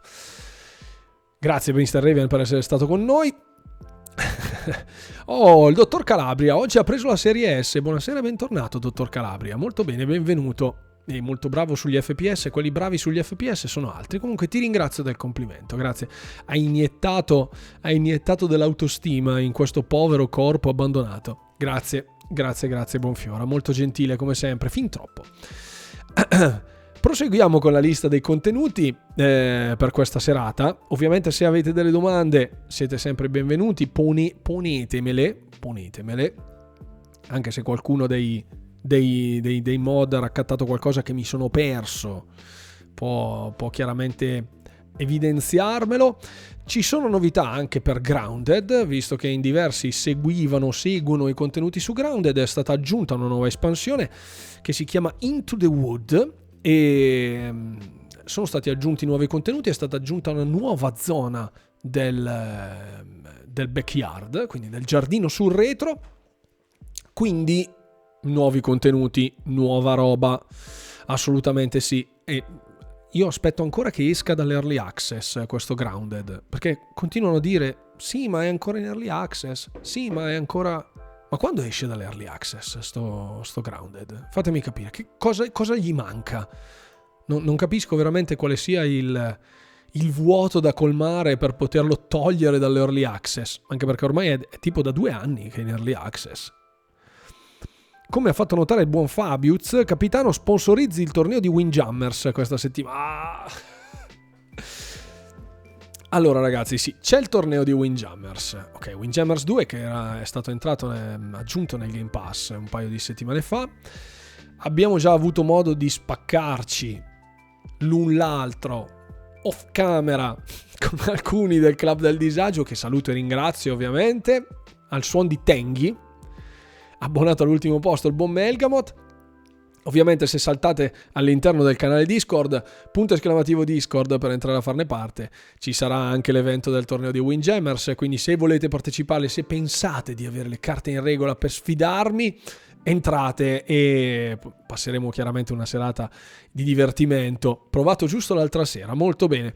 Tutti coloro che vogliono entrare a far parte della community, senza troppi impegni chiaramente, facciamo sempre delle, delle, delle serate di gaming, un po' quello che esce sul Game Pass, un po' quando ho tempo io raccatto qualcuno che è online e si gioca insieme ragazzi, perché poi alla fine tanti, le, le cose migliori è quando ci si diverte, a prescindere dal gioco. Grazie a Rork2314 che si è unito al disagio. Grazie mille per essere qui con noi. Buonasera, buonasera e benvenuto. Il capitano giocherà bendato e con un piede, forse è l'unico modo per batterlo. Non esageriamo, non esageriamo. Ah, tra l'altro ho scoperto un nuovo personaggio segreto di Windjammers, Discman. Non so quanti di voi l'hanno sbloccato. Ho trovato un trucco per sbloccarlo. Quindi, che poi un trucco non è, però è molto interessante. E io prenderò quello per sfidarvi che è una cosa cringissima da vedere giocare, eh, chiaramente, non da... Non, non, um, a livello di gameplay è abbastanza solido.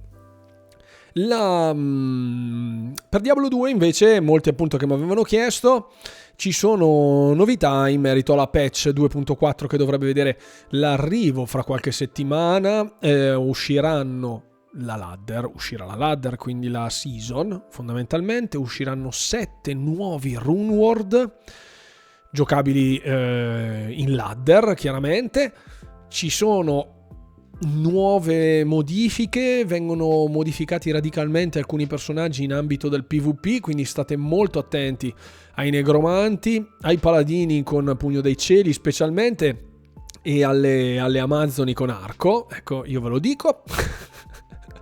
È un casino, sappiatelo. Buonasera di nuovo al buon Vicio 1979. Restando in casa Activision Blizzard, volevo porvi qualche.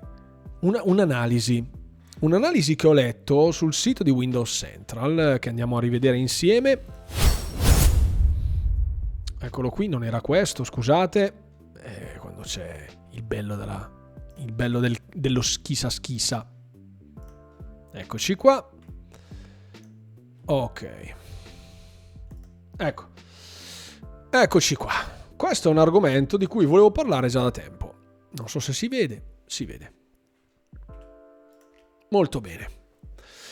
Finalmente enormi cambiamenti positivi stanno per arrivare su World of Warcraft. Non so quanti di voi giocano a World of Warcraft, hanno giocato a World of Warcraft o sono interessati a World of Warcraft ma eh, stanno arrivando una quantità imbarazzante di aggiornamenti, anche molto positivi, che mi fanno sperare moltissimo. Purtroppo Activision Blizzard nell'ultimo periodo non si è fatta proprio volere benissimissimissimissimissimo. Proprio per il discorso delle microtransazioni che come sapete, insomma, sui giochi di stampo free to play o in questo caso come su World of Warcraft in abbonamento hanno una, un ruolo fondamentale nel definire quando un gioco è ben fatto e mal fatto. Quando un gioco è ben fatto, le microtransazioni sono esclusivamente opzionali e quindi è fondamentalmente un free to play con delle implementazioni cosmetiche e basta. Fine. Il um, brutto quando ovviamente diventa il pay, to, il pay to win. Quindi che cos'è il pay to win per tutti coloro che non lo sanno? Fondamentalmente tu scuci il grano e sei migliore degli altri solo per il fatto che tu abbia scucito il grano. World of Warcraft negli anni passati, eh, come FIFA ad esempio, il foot chiaramente, ma ce ne sono moltissimi nel quali puoi andare ad analizzare. World of Warcraft è stato uno di questi titoli che è partito con quell'elitarismo, quell'elitismo proprio nel senso stretto del termine, dove il giocatore in base alla sua abilità personale, al monte ore investito all'interno del gioco, vi assicuro che World of Warcraft sa come tenerti sulla sedia, determinava appunto se tu fossi un buon giocatore o un cattivo giocatore. Fondamentalmente più tempo investivi, più avevi pezzi di equipaggiamento, materiali particolari con cui creare altri pezzi di equipaggiamento sempre più forti. Quindi un time sink, tu ci butti dentro tot tempo a fare magari sempre le stesse cose e poi sei più forte di altri. Buona serata anche al colonnello Vasquez, grazie per essere stato con noi, un saluto a tutti i disagiati, un saluto anche a te. e mm, rispondo brevemente, scusate a Fiora che mi ha chiesto, secondo te sono veri i vari rumor delle Battle Royale su Halo? Io direi che no. Secondo me no perché già devono risolvere i problemi sul battle team, sul big team battles, quindi secondo me no, non lo faranno nell'immediato, a meno che ci buttino uno studio apposta sul, sul, mm, sullo sviluppo di questo, di questo progetto de, del Battle Royale, ma dubito, dubito fortemente, almeno non nell'immediato. Dicevo, World of Warcraft sotto la direzione ora di Mikey Barra, ex di Xbox, e co-leader di Blizzard prima che si staccasse poi l'altra co-leader, è rimasto in carica. E in virtù della sua esperienza, ma anche si suppone dell'acquisizione da parte di Microsoft, stanno cercando, come avevo detto, profetizzato anni fa, mesi fa, che ehm, fosse necessaria una pulizia dell'immagine del, di tutte le IP di, di, Activision Blizzard, specialmente quelle di Blizzard, che sono rimaste chiuse nel dimenticatoio, relegate a IP di secondo piano, quando in realtà hanno ancora una potenza di fuoco enorme. Basti pensare comunque a quanto Diablo 4 è atteso non solo dai nostalgici, ma anche da tutti gli amanti degli action RPG in generale, visto che appunto entrando nello specifico, Path of Exile, grande rivale di Diablo, è, un po' alla canna del gas, nel senso che si sono presi tutto il tempo per fare Path of Exile 2 hanno detto tanto chi se ne e forse adesso staranno accelerando. Ecco, in virtù proprio della, che la concorrenza è sempre un bene per chi ne fruisce del prodotto finito, cioè noi, dei consumatori, questo è un bene per noi. World of Warcraft con questa necessaria pulizia di immagine sta togliendo le microtransazioni all'interno del gioco. Banalmente in questo mm, sistema di microtransazione si andava a spendere valuta reale per avere poi dei token spendibili con i quali comprare servizi da altre persone. Banalmente una merce di scambio che corrisponde a gold in game, sostanzialmente riconducibili poi alla valuta reale tutti questi servizi stanno sparendo o dovranno sparire nell'immediato e come viene poi esaminato all'interno dell'articolo di Windows Central, sembra proprio che questa impronta al cambiamento è, è proprio per togliere quell'effetto pay to win di eh, commerciare Mm, denaro sonante per in-game gold e quindi eh, così aggirare tutto ciò che ha a che fare con la curva di apprendimento e di equipaggiamento all'interno del gioco. Quindi, esatto, tutto quello che amava Kotick. Io non voglio additare Kotick come eh, la persona più infima e spregevole e avara e pessima e puzza anche un po' eh, della, della terra del mondo del gaming, ma in realtà è proprio quello che penso. Quindi eh, non ne ho mai fatto mistero.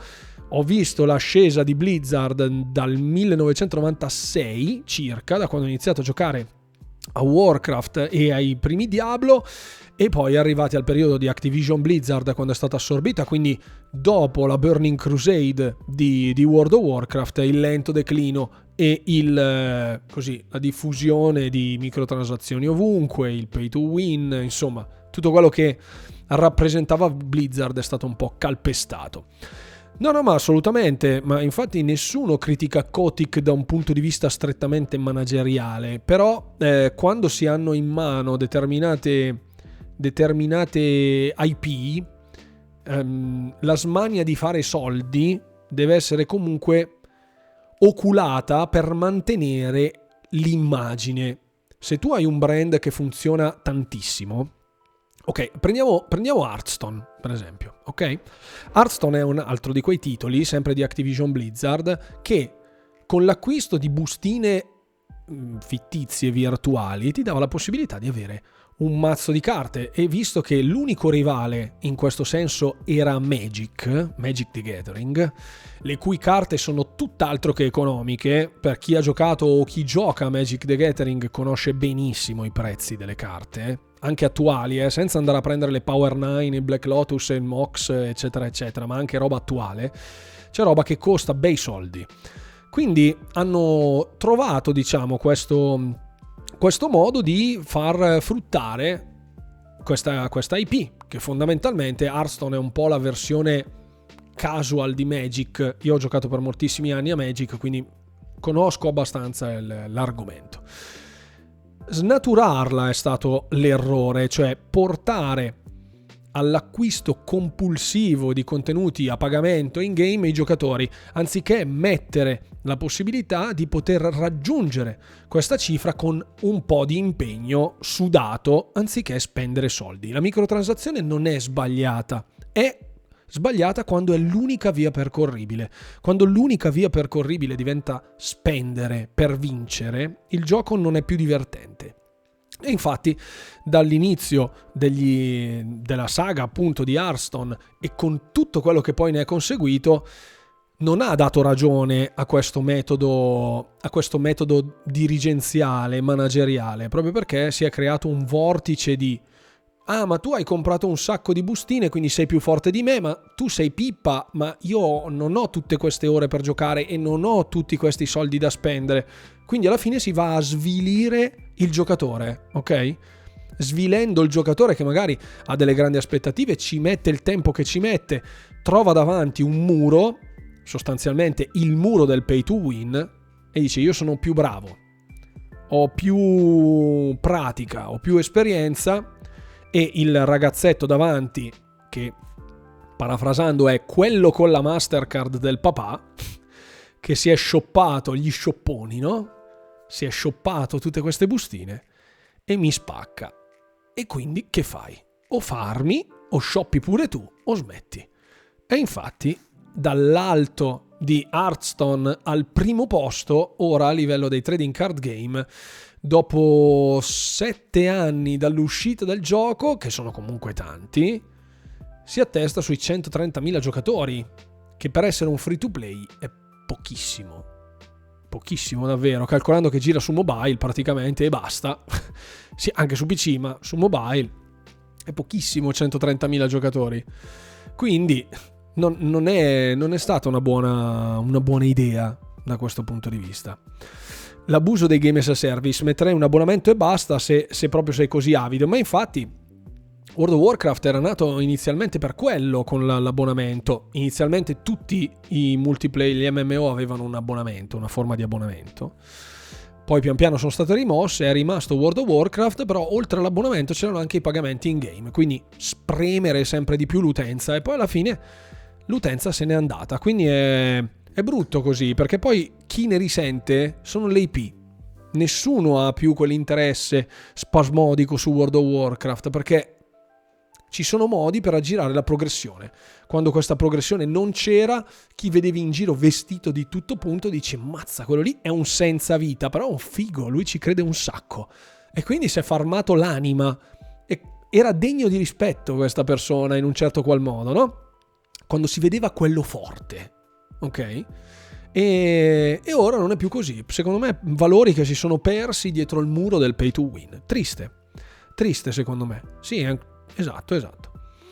E I giochi mobile di Xbox questa fine hanno fatto, erano solo eh, pay to win. Io mi ricordo che mh, c'era anche un, un altro gioco basato su Fable, Fable, non Fable Legends, ora non mi ricordo come si chiamava che era ancora una specie di Hearthstone. Morto anche quello. Basta. I Fils, buonasera al buon Bobo che ci ha raggiunto. Grazie, grazie per essere qui anche al buon Bobo. Perfetto. Il, um, il secondo grosso argomento, del quale poi si è fatta anche ampia analisi eh, durante, fra le varie pagine anche di Windows Central, ovviamente, dove ci sono giornalisti più che quotati in merito a, questa, a questo argomento, è riguardante le IP di Activision Blizzard che dovrebbero barra potrebbero arrivare sul, um, sull'ecosistema di Microsoft. Scusate che sto pasticciando un po' con le immagini, con le, con le finestre, che così almeno ve la metto a tutto schermo, vediamo se ci arrivo. Eccoci qua, perfetto. Questo è il, il, parere di Jed Scorden, ovvero un, uno dei giornalisti più quotati nell'ambito dell'informazione di tema della, della, dell'ecosistema di Microsoft e si sente per la prima volta dopo moltissimi anni ottimista verso il futuro di Activision Blizzard. E io ho un grandissimo sentimento analogo, un po' il boost di Xbox come immagine che sembra un po' ammantata di, di, di magia, ok? Con un'aura magica, sembra portare, iniettare fiducia nella player base. Quindi sono fiducioso che pian piano verranno ripristinate anche varie IP. Ovviamente è stato fatto anche per potenziare, se vogliamo, il PC Game Pass quindi come faceva l'analisi giustamente il buon Jazz Corden, si parla di titoli che vengono giocati moltissimo su PC, basti pensare appunto a StarCraft per esempio, allo stesso Call of Duty Warzone, World of Warcraft chiaramente, ma che mi aspetto arrivi su console, ripeto, io lo ribadisco ogni volta. Diablo che è nato proprio sull'ecosistema PC e per il quale ad esempio Diablo Immortal, gioco prettamente mobile, è stato perculato quando oggi comunque un'utenza non non indifferente di milioni di giocatori giocano ai giochi mobile senza doversi vergognare. E Overwatch appunto come ho sempre detto una delle IP meno sfruttate meno sfruttate in assoluto da parte di Microsoft Ehm, riprendo, riprendo, un attimo un secondo la chat. Al posto di Magic c'è Keyforge adesso. Ah, ok, mi sono perso qualche puntata. Non voglio dire cavolate, ma hanno fatto una puntata di South Park sul mondo di World of Warcraft, dove per sconfiggere uno scioppone farmavano uccidendo cinghiali. Sì, credo, credo di sì. Credo di sì. Sì, che tra l'altro il personaggio che ne ha fatto il cosplay del, del ragazzo, diciamo un po' in carne, ok? Era è stato fatto un cosplay e purtroppo è deceduto questo cosplayer. Era famoso proprio per quello. E quindi già all'epoca c'era, quindi eh, siamo penso nel 2007, 2007-2008, giù di lì. perfetto. Sì, sì, è stato confermato, perfetto, molto bene. La grande, la grande innovazione, se vogliamo, dal punto di vista delle acquisizioni è il fatto che Microsoft si sia resa conto che con il suo parco titoli PC non ha un grande appeal, ok? Le esclusive Microsoft che girano su PC, che, di, cui, di cui tutti sono a conoscenza, sono principalmente due. Allora, Age of Empires, che è sempre stato su PC, e ehm, Flight Simulator le ultime degne di nota, cioè basti pensare che ad esempio Halo 5 non, non c'era su PC, perché erano tutte robe nate su console. L'ecosistema di PC Game Pass ha bisogno di una spinta per poter fare entrare il mondo dei giocatori PC all'interno dell'ecosistema. Come fare? Anche perché contro questa visione non c'è Sony, sul PC Game Pass i concorrenti sono Valve con Steam e Tencent con League of Legends, perché Riot, che produce League of Legends, è di Tencent, ok? Quindi i rivali del, dell'ecosistema Microsoft lato PC. Come fare? Chi ha delle IP interessanti che si possono giocare su PC? Ecco, Eccole qui, le potete vedere praticamente tutte, fate eccezione per Candy Crash forse, e eh, l'obiettivo, ecco qui ovviamente si parlava di Healing Blizzard, ah tra l'altro ci sono stati anche sviluppi da un punto di vista delle proteste, eh, che continuano a esserci fuori dalla casa di Irvine, quindi da, da, da, da Blizzard Activision, e sono state respinte questi questi gruppi di protestanti sono stati, le loro richieste sono state respinte direttamente al mittente, quindi il buon Bobby Kotick, buon fra virgolette, sta sempre spremendo la, il limone sempre più a fondo ormai probabilmente sa anche lui che è arrivata alla fine mi auguro io arrivata alla fine dell'acquisizione ci saluti abbia il suo il buono di uscita o quello che è per i quali molti si sono scandalizzati, ma ragazzi, tutti i manager a capo di multinazionali hanno il, il buono di uscita. Eh? Non è che gli si fa un piacere perché Bobby Kotick, perché no, cioè tutti i manager hanno quelle senza andare per forza a prendere Activision. Ehm, ci sono cose interessanti all'interno del, del, mondo di Blizzard che potrebbero fare da cavallo di Troia per poter portare i contenuti all'interno del PC Game Pass. Basti pensare, già come avevo detto l'ultima volta, ne è stato citato in una puntata di un podcast su Xbox Era, basti pensare a Heroes of the Storm. Heroes of the Storm è un MOBA che è stato abbandonato e in più di una volta è stata ventilata, diciamo, questa possibilità di poter, come dire, sfruttarlo per ritornare sull'ecosistema PC. Una cosa che potrebbe essere molto interessante da non sottovalutare, anche perché Heroes of the Storm giustamente è un free to play, si può già giocare adesso, è stato un po' abbandonato dalla scena degli esports, un po' anche secondo me per l'impossibilità di rivaleggiare contro League of Legends che era sulla cresta dell'onda.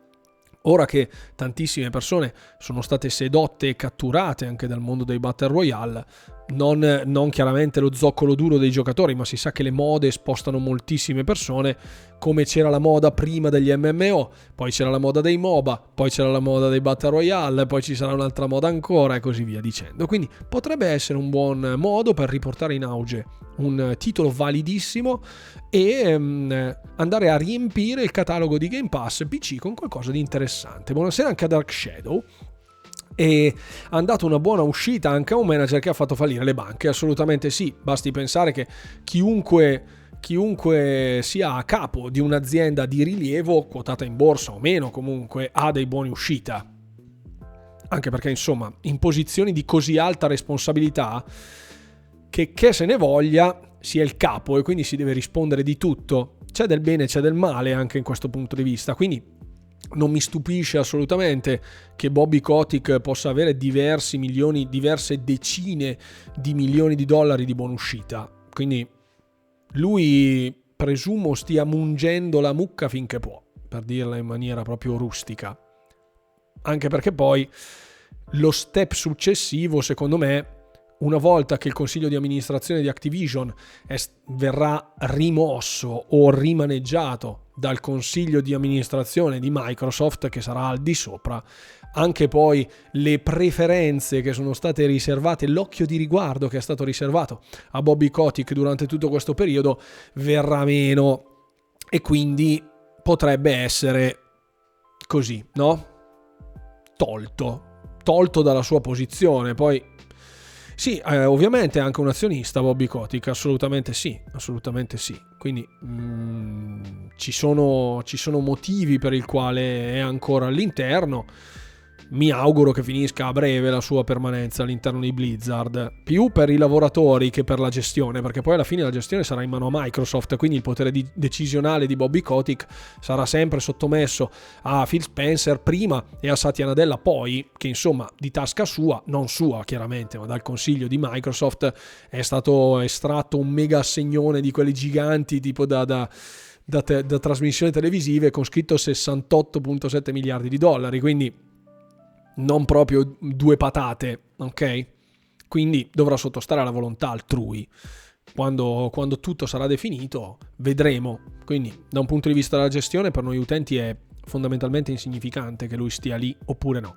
Mi spiace per questi poveracci che sono in mano a questo, questo fuori di testa.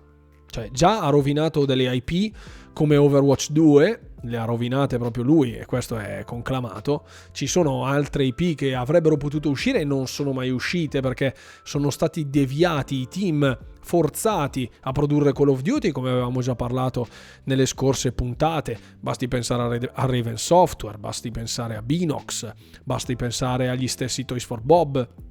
Quindi ha ucciso fondamentalmente la creatività di moltissimi altri studi e dietro la creatività degli studi che noi spesso rappresentiamo nel nostro immaginario come delle entità amorfe, in realtà sono persone lì che ci lavorano. Quindi non so se è il vostro caso, me lo auguro di no, ma voi pensate di andare a lavorare per 12 anni in un posto che odiate, dove magari il capo vi molesta pure e se siete donna magari vi molesta pure sessualmente. Quindi non proprio una passeggiata, il gioco lì passa in secondo piano. Speriamo che la situazione si risolva, anche perché poi i prodotti, i prodotti sono un po' lo specchio di ciò che è chi li fa, ok? Quindi, quindi, bene. Survival di Blizzard non è ancora stato annunciato nei dettagli, sono state condivise alcune, alcune immagini, le abbiamo viste la settimana scorsa e sicuramente sarà qualcosa che si porterà dietro per un bel po' di anni perché l'ultima IP che fu annunciata era Overwatch che era moltissimo tempo fa, il 2015 credo, sette anni fa o forse anche di più quindi speriamo, speriamo, speriamo in bene. Non ci sono ulteriori dettagli, però come sapete io sono un grande fan di Blizzard, non l'ho mai nascosto neanche quando venni criticato, questa in pochi la sanno, quando portai Diablo 2 Resurrected perché non era nel Game Pass eh, e lo facevo per cavalcare l'onda di Blizzard, poi quando mi sono messo a parlare appunto con queste persone di Diablo 2, di Warcraft 3, Reign of Chaos e Frozen Throne, capiscono che ero già lì da un po' ok? Quindi alcuni, con, con alcuni dei quali sono amico adesso e altri un po' meno, un po' poco. Speriamo tengano Diablo 4 tranquillo finché non se ne va Bobby. Non vorrei lo caccino fuori veloce per risultare una porcheria e rovinarsi il nome prima che subentri ufficialmente Microsoft. Sono abbastanza convinto che su Diablo 4 ci siano i piedi di piombo Mm, una volta Blizzard era famosa per il Sun, Sun, che era un meme che usciva spesso e volentieri proprio perché Blizzard aveva la nomea di fare uscire i giochi quando erano finiti, punto. E quindi spesso per far uscire un gioco di Blizzard magari ci volevano X anni.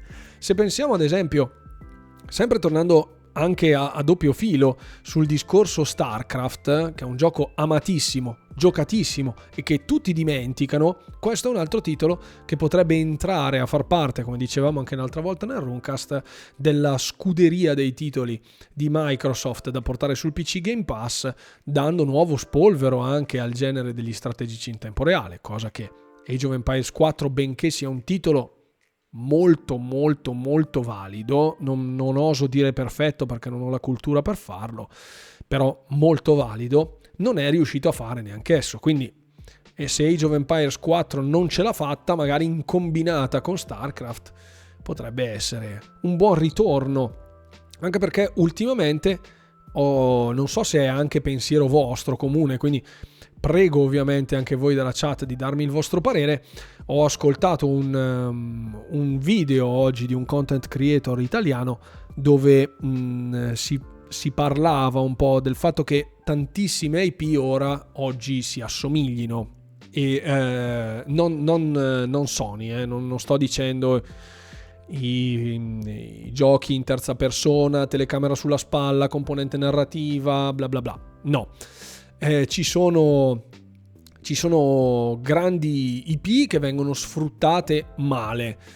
Si faceva l'esempio ovviamente di, di, di vari titoli come ad esempio Assassin's Creed, per esempio, quindi parlavamo di Ubisoft. Ci sono stati altri content creator inglesi che hanno portato altra luce sugli FPS, per esempio.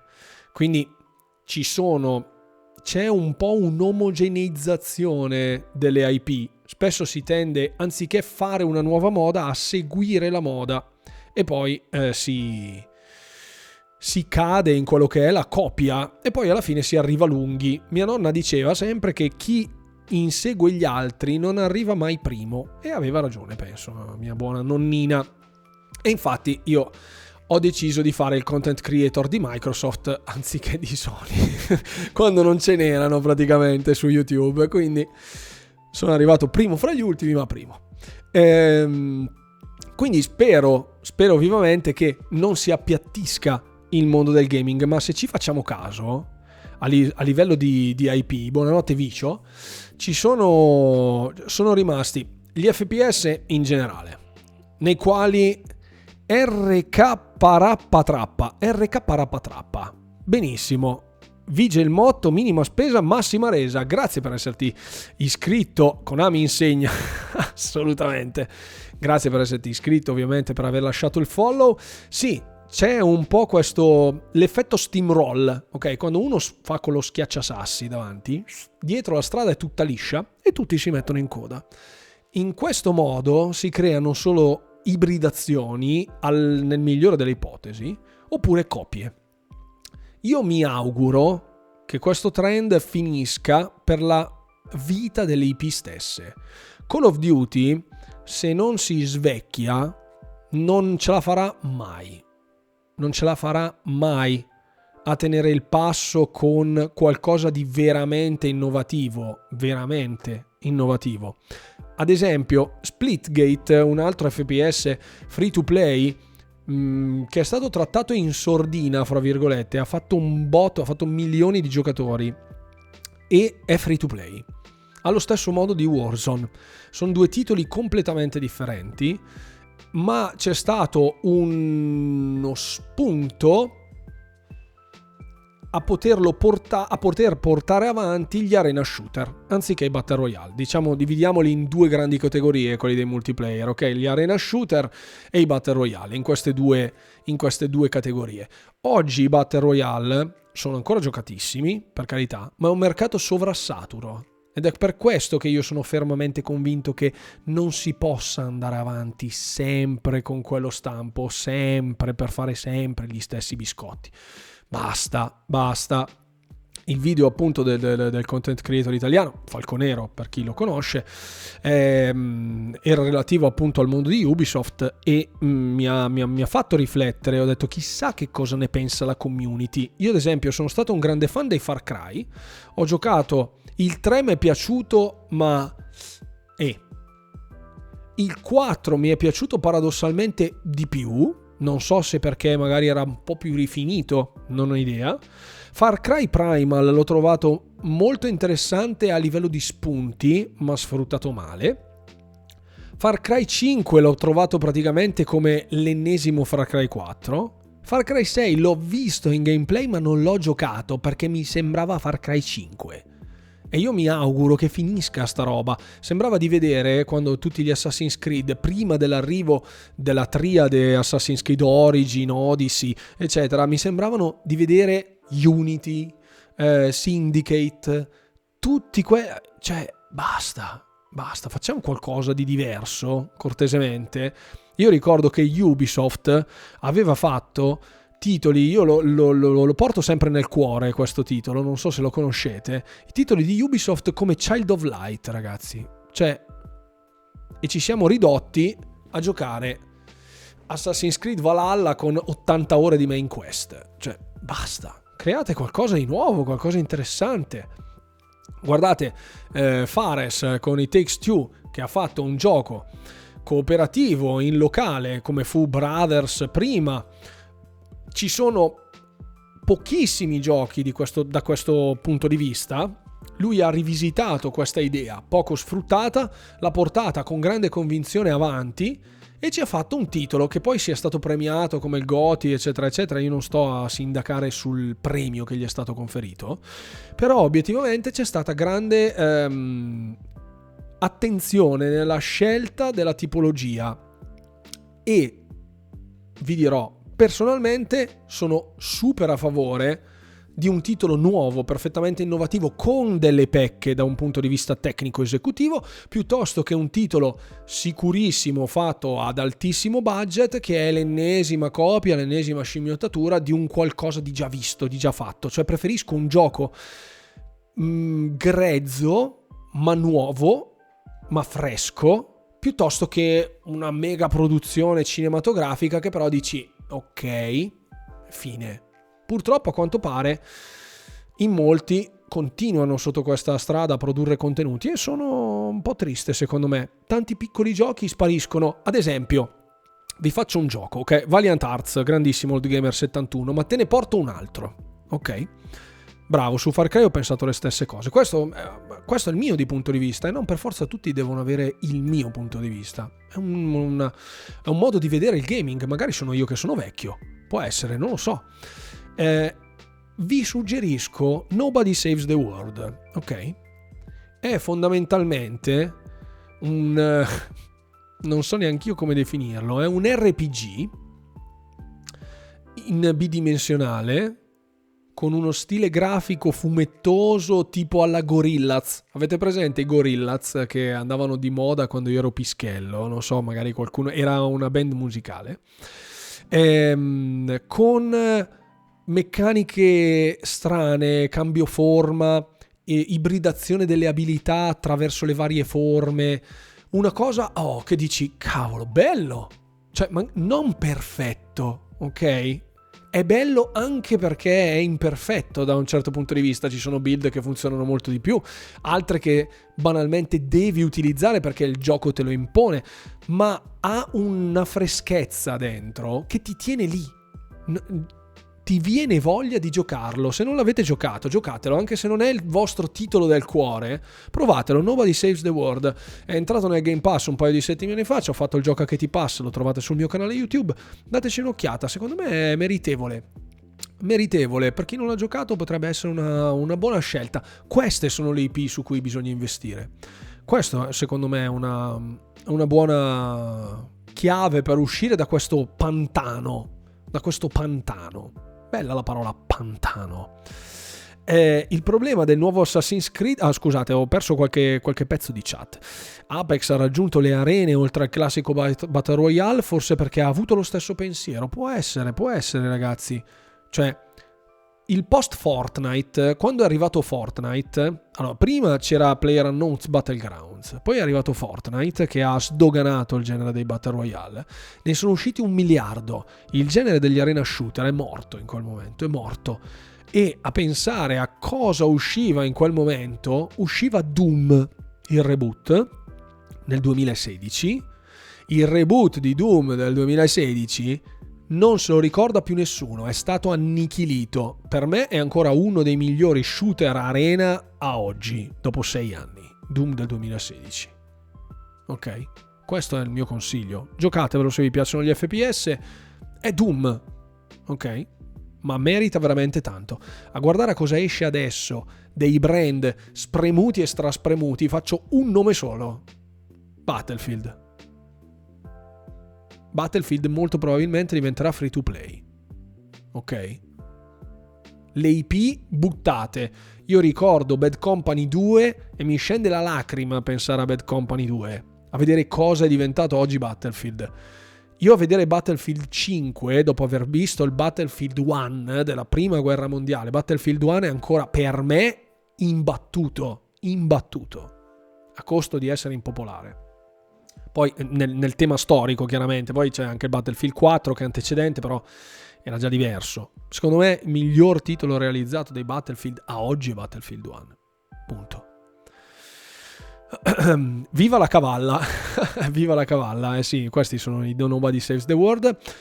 Immortals Phoenix Rising, si è parlato anche, si è parlato anche di Immortals Phoenix Rising, ovviamente ci sono anche lì buone idee, ma se pensate ad esempio a che cosa è uscito, ehm, tipo tutte le recensioni che ho visto su Riders Republic, mamma mia, cioè c'è da perderci la notte a guardare tutte le recensioni su Riders Republic, è un gioco che è durato una settimana, una settimana, nuova IP, cioè è Steep in versione BC, una settimana chiuso.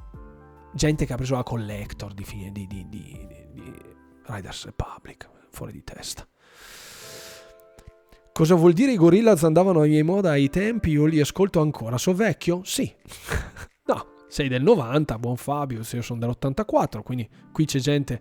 Ehm, abbiamo Old Gamer 71 che penso sia del 1971, io sono dell'84, poi abbiamo il Sera 86, insomma abbiamo tutto un buon palmarès di, di età, quindi direi che non c'è problema se sei vecchio. Speso 90 euro e vederlo FTP mi, mi sa di truffa. Eh sì, Bad Company 2 nel cuore. Eh sì, sì. Scusa, ma i football più titolo perso di quello ed un calcistico, un calcistico, quello che devi fare. Ma tra l'altro, io non sono un grande intenditore di calcio, a dire la verità, io sono abbastanza ignorante eh, perché mia, il mio amore per il calcio penso sia terminato all'inizio degli anni 90. Il mondo del calcio oggi si basa su tre opzioni. FIFA, UFL, che è quello nuovo che è uscito adesso, e uh, i football. Io seguo comunque questi contenuti nonostante io sia ignorante in materia, non me ne vergogno assolutamente, io di calcio ci capisco poco, poco o niente, non conosco i giocatori attuali, non conosco, però le regole del calcio le conosco e vedo se un gioco di calcio è fatto bene o è fatto male, ma perché eh, quando lo provi, entra nel pass, lo scarico e lo provo. Ho la beta di FIFA, la beta scusate, le 10 ore di prova di FIFA, la scarico e la provo per cultura personale. Io da ignorante vedo queste differenze abissali fra un titolo fatto bene e un fatto male. Il football è una porcata. È una porcata. Non difendiamola, nessuno la difende, chiaramente perché è stato massacrato, ma è fatto veramente male. Male. Io vi ricordo che dietro Konami il motore grafico che, che, era stato usato per i vari PES, per i vari Pro Evolution Soccer, eccetera, eccetera, era roba che sviluppava eh, Kojima. ok? Non voglio tirarlo fuori Kojima perché poi sembra che... Ok? Però ci sono gli strumenti per poter realizzare titoli di qualità. Perché non si usano? Questa è la mia domanda fondamentale. Io di calcio non capisco niente, magari ne capite di più voi.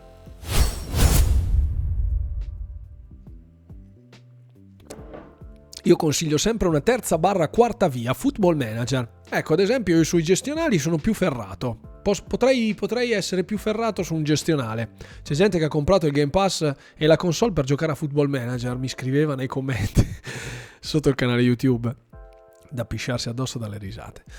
Comunque, mm, ehm, il mio pensiero è questo, ragazzi, ed è proprio per questo che anche mediante l'uso del Game Pass ho scoperto e continuerò a scoprire tantissimi titoli. Dei titoli che sono arrivati nell'ultimissimo periodo, come ho fatto appunto l'analisi eh, con il mio video su YouTube, che vi invito sempre ad andare a recuperare ovviamente se non l'avete ancora fatto, è proprio per scoprire spesso che tanti giochi, avendo la possibilità di giocarli gratis, gratis, chiaramente all'interno dell'abbonamento, all'interno dell'abbonamento del Game Pass, perché non è che ve lo regala nessuno, a meno che fate i Microsoft Rewards, come vi ho spiegato sul mio video. Ehm, perché non provarli? Io andando ho visto il trailer di Nobody Saves the World. Ok, lo vidi all'ID at Xbox insieme a Death's Door. Ok? Entrambi sono sul pass. Uno più bello dell'altro. Ma perché seguo Xbox. Ok? Pubblic- al pubblico mainstream queste cose non arrivano, non arrivano. Quindi bisogna un po' entrare nel meccanismo, cioè bisogna anche un po' sporcarsi le mani finché Microsoft non avrà mh, mm, la app con la quale puoi arrivare sulle smart TV o la Fire Stick da inserire nel televisore, il mondo di Game Pass sarà sempre chiuso dietro un PC e dietro una console, perché giocarlo in mobilità in mobile non è praticabile ad oggi, non tutti i titoli, quantomeno. Quindi mh, sforzatevi, mettetevi lì voi che siete su questa puntata, ovviamente seguite me, seguite Xbox, seguite Game Pass, spulciatevelo il catalogo. Io vi porto sempre il trailerino piuttosto che farvi la raffica dei titoli, vi do il mio mh, giudizio personale, basandomi anche grazie a... Ciao, Scusa Fra, una domanda, dimmi pure. Eh, mi baso, guardi anime? No, guardavo molto tempo fa, moltissimo tempo fa. Poi ce l'ho più fatta. È vero che c'è Xcloud il gamer, ma in molti non lo sanno e finché non ci sarà un abbonamento dedicato ad Xcloud, uno dovrà sempre, sempre, sempre per forza... No, bestemmiare non si può. La N-word posso dirla? No il, um, il, il, il, mondo di xCloud è chiuso, fra virgolette, dietro l'app stessa che funziona da, da smartphone e da PC, ma chiaramente da PC e da console uno si suppone che... Eh, aspettate, scusate solo un secondo. Ok, perfetto. Bene. Ah, ok, perfetto. Grazie mille, grazie. Il, il, vero, il, vero, obiettivo forse di Xcloud è quello di sdoganare i vari contenuti all'interno dell'ecosistema. È normale che ad oggi non ci sia la possibilità di potersi così vedere, gustare tutto il catalogo di Xbox Game Pass, a meno che si abbia una console di Xbox oppure si giochi tramite PC. Mi sembra abbastanza normale che mh, mm, il mondo sia ancora poco pronto e mi aspetto ovviamente che il marketing poi di Microsoft faccia il suo corso, quindi vada avanti in questo punto di vista. Ci sono moltissimi contenuti che si celano all'interno dell'Xbox Game Pass, vederlo tramite il cloud è difficile, se uno non ha una console non riesce a capire quanto potenziale ha, secondo me quando arriverà sulla TV sarà tutto diverso. Poi magari è, mia, è un mio parere, eh? Magari è un mio parere, però sono fermamente convinto che quando arriverà sulla televisione sarà lì, in bella mostra. Basterà andare con il telecomando, tac, schiacci, ti si apre l'app sulla televisione, tu vai a vedere, controlli e poi oggi cosa gioco? Attacchi il Bluetooth, il, il tuo mm, controller Bluetooth sul televisore, è finita lì e te lo giochi. Lì allora uno dirà, cavoli, quanta roba c'è su, su Game Pass, ma perché lo vede in tv. Andare ancora nel vecchio metodo di avere o un PC da gaming o una console di ultima generazione è un limite. Quando arriverà Xbox eh, il Game Pass sulle TV tramite Xcloud, perché chiaramente non ci sarà un hardware che fa girare i giochi sulla, sulla televisione, sarà un'altra roba. Buona serata, buona serata anche a Enrico Villois, grazie mille. Il, grazie mille per essere stato con noi, siamo comunque in chiusura visto che la serata sta volgendo al termine, ci siamo beccati anche così, ah che bello, un buon, un buon troll alla fine. Ah, ok, perfetto. Secondo te quando usciranno i vari code sul Game Pass, il prossimo pensi che sarà già dentro al day one? È il discorso della, dell'esclusività dei COD ne abbiamo parlato sì sicuramente già prima anche in lungo e largo, finché l'acquisizione di Activision Blizzard non sarà terminata difficilmente lo vedremo al day one sul Game Pass, perché vorrebbe dire che Microsoft deve comprare questa uscita al day one sul Game Pass quando in realtà sta già comprando la ditta che lo produce, quindi sarebbe una doppia spesa. Può essere magari che lo faranno, non ne ho idea, magari come grip per qualcosa di successivo che potrebbe arrivare che potrebbe arrivare successivamente. Esatto, come dice Old Gamer 71, giustamente dipende dalle tempistiche dell'accordo. Io dubito che arriverà per tempo perché Modern Warfare 2, il, la remastered, dovrebbe arrivare alla fine di quest'anno, se non erro, o primo 2023. E um, è un po' um a um, non so se si può fare. e, um, credo che l'acquisizione di Activision Blizzard possa realizzarsi, finalizzarsi prima dell'uscita di Modern Warfare 2. In caso sia, sia così, sicuramente arriverà sul Game Pass perché, ehm, caro Flacca 96, è già stato detto più volte da Microsoft che tutti i contenuti di Activision Blizzard usciranno su Game Pass. Fine quando avverrà l'acquisizione definitiva, purtroppo siamo soggetti agli organi di tutela dell'antitrust americana, le varie indagini che devono fare. L'acquisto in sé per sé ha delle tempistiche burocratiche che son, esulano dalla volontà di Microsoft e di Activision, perché se fosse per loro, loro si sarebbero già stretti la mano, ok? Quindi ci sono delle istituzioni, specialmente di, degli enti di controllo americani, che devono supervisionare, vigilare su, questo, su questa acquisizione che non dubito sia fatta nel pieno della regola, però non sono un esperto in termini legali, quindi potrei sbagliarmi. Eh, aspettiamo, aspettiamo che la firma dell'acquisizione venga posta e poi potremo, si dice aprile 2023 più o meno, l'acquisizione di Bethesda è stata fatta in sei mesi circa, in sette mesi circa, quindi e, Bethesda aveva un volume di un decimo No, non dico che l'acquisizione di Activision ci debba impiegare 10 volte i 6 mesi di Bethesda, se no vuol dire che ci si impiega praticamente 5 anni. Però Grazie, grazie mille Flaca96 per l'abbonamento, grazie mille, molto gentile. Spero, grazie ecco, di aver risposto alla tua domanda, ecco, l'importante è che sia chiaro il concetto. Grazie ovviamente del supporto. Tutti coloro che si sono abbonati questa sera possono entrare nel canale Discord e all'interno del canale Discord entrare anche nella sezione degli abbonati, eh, collegando il proprio account Twitch o YouTube, secondo dove avete fatto l'abbonamento, e poter parlare direttamente con me e con l'elite, fra virgolette, della community che mi supporta, quindi i miei fedelissimi come li chiamo io. Io ragazzi ringrazio tutti per essere stati qui fino a quest'ora la sera, ringraziamo anche il troll flamer hater che è venuto a trovarmi, grazie mille per essere stato, per essere stato partecipe di questa serata. Grazie per supportare il mio lavoro, ti ringrazio, grazie mille, sempre molto molto piacevole. Io ragazzi vi ringrazio davvero tutti per questa piacevole serata, spero di aver eh, ripristinato un po' di fiducia su alcuni, su alcuni punti bui eh, che si sono così estesi nel mondo dell'informazione questa settimana. Noi siamo sempre alla, alla caccia di notizie, cose importanti, cose importanti da potervi portare, cose importanti da potervi portare. Con uno scioglilingua e vi invito come sempre a passare su tutti i miei social, li trovate qui sotto in descrizione. Vi invito a passare anche sul mio canale YouTube dove creo contenuti ad hoc per tutto l'ecosistema di Xbox e di Game Pass. Grazie ad Andrea per essersi iscritto al disagio, è arrivato un po' lungo. grazie mille a tutti ragazzi, buonanotte a tutta la chat, buonanotte a tutti i moderatori che mi hanno aiutato, grazie mille. Grazie a tutti voi, ci vediamo martedì prossimo con nuovi croccantissimi contenuti. Detto questo ragazzi, non mi resta altro che augurarvi come sempre Buon divertimento Gamers. Alla prossima.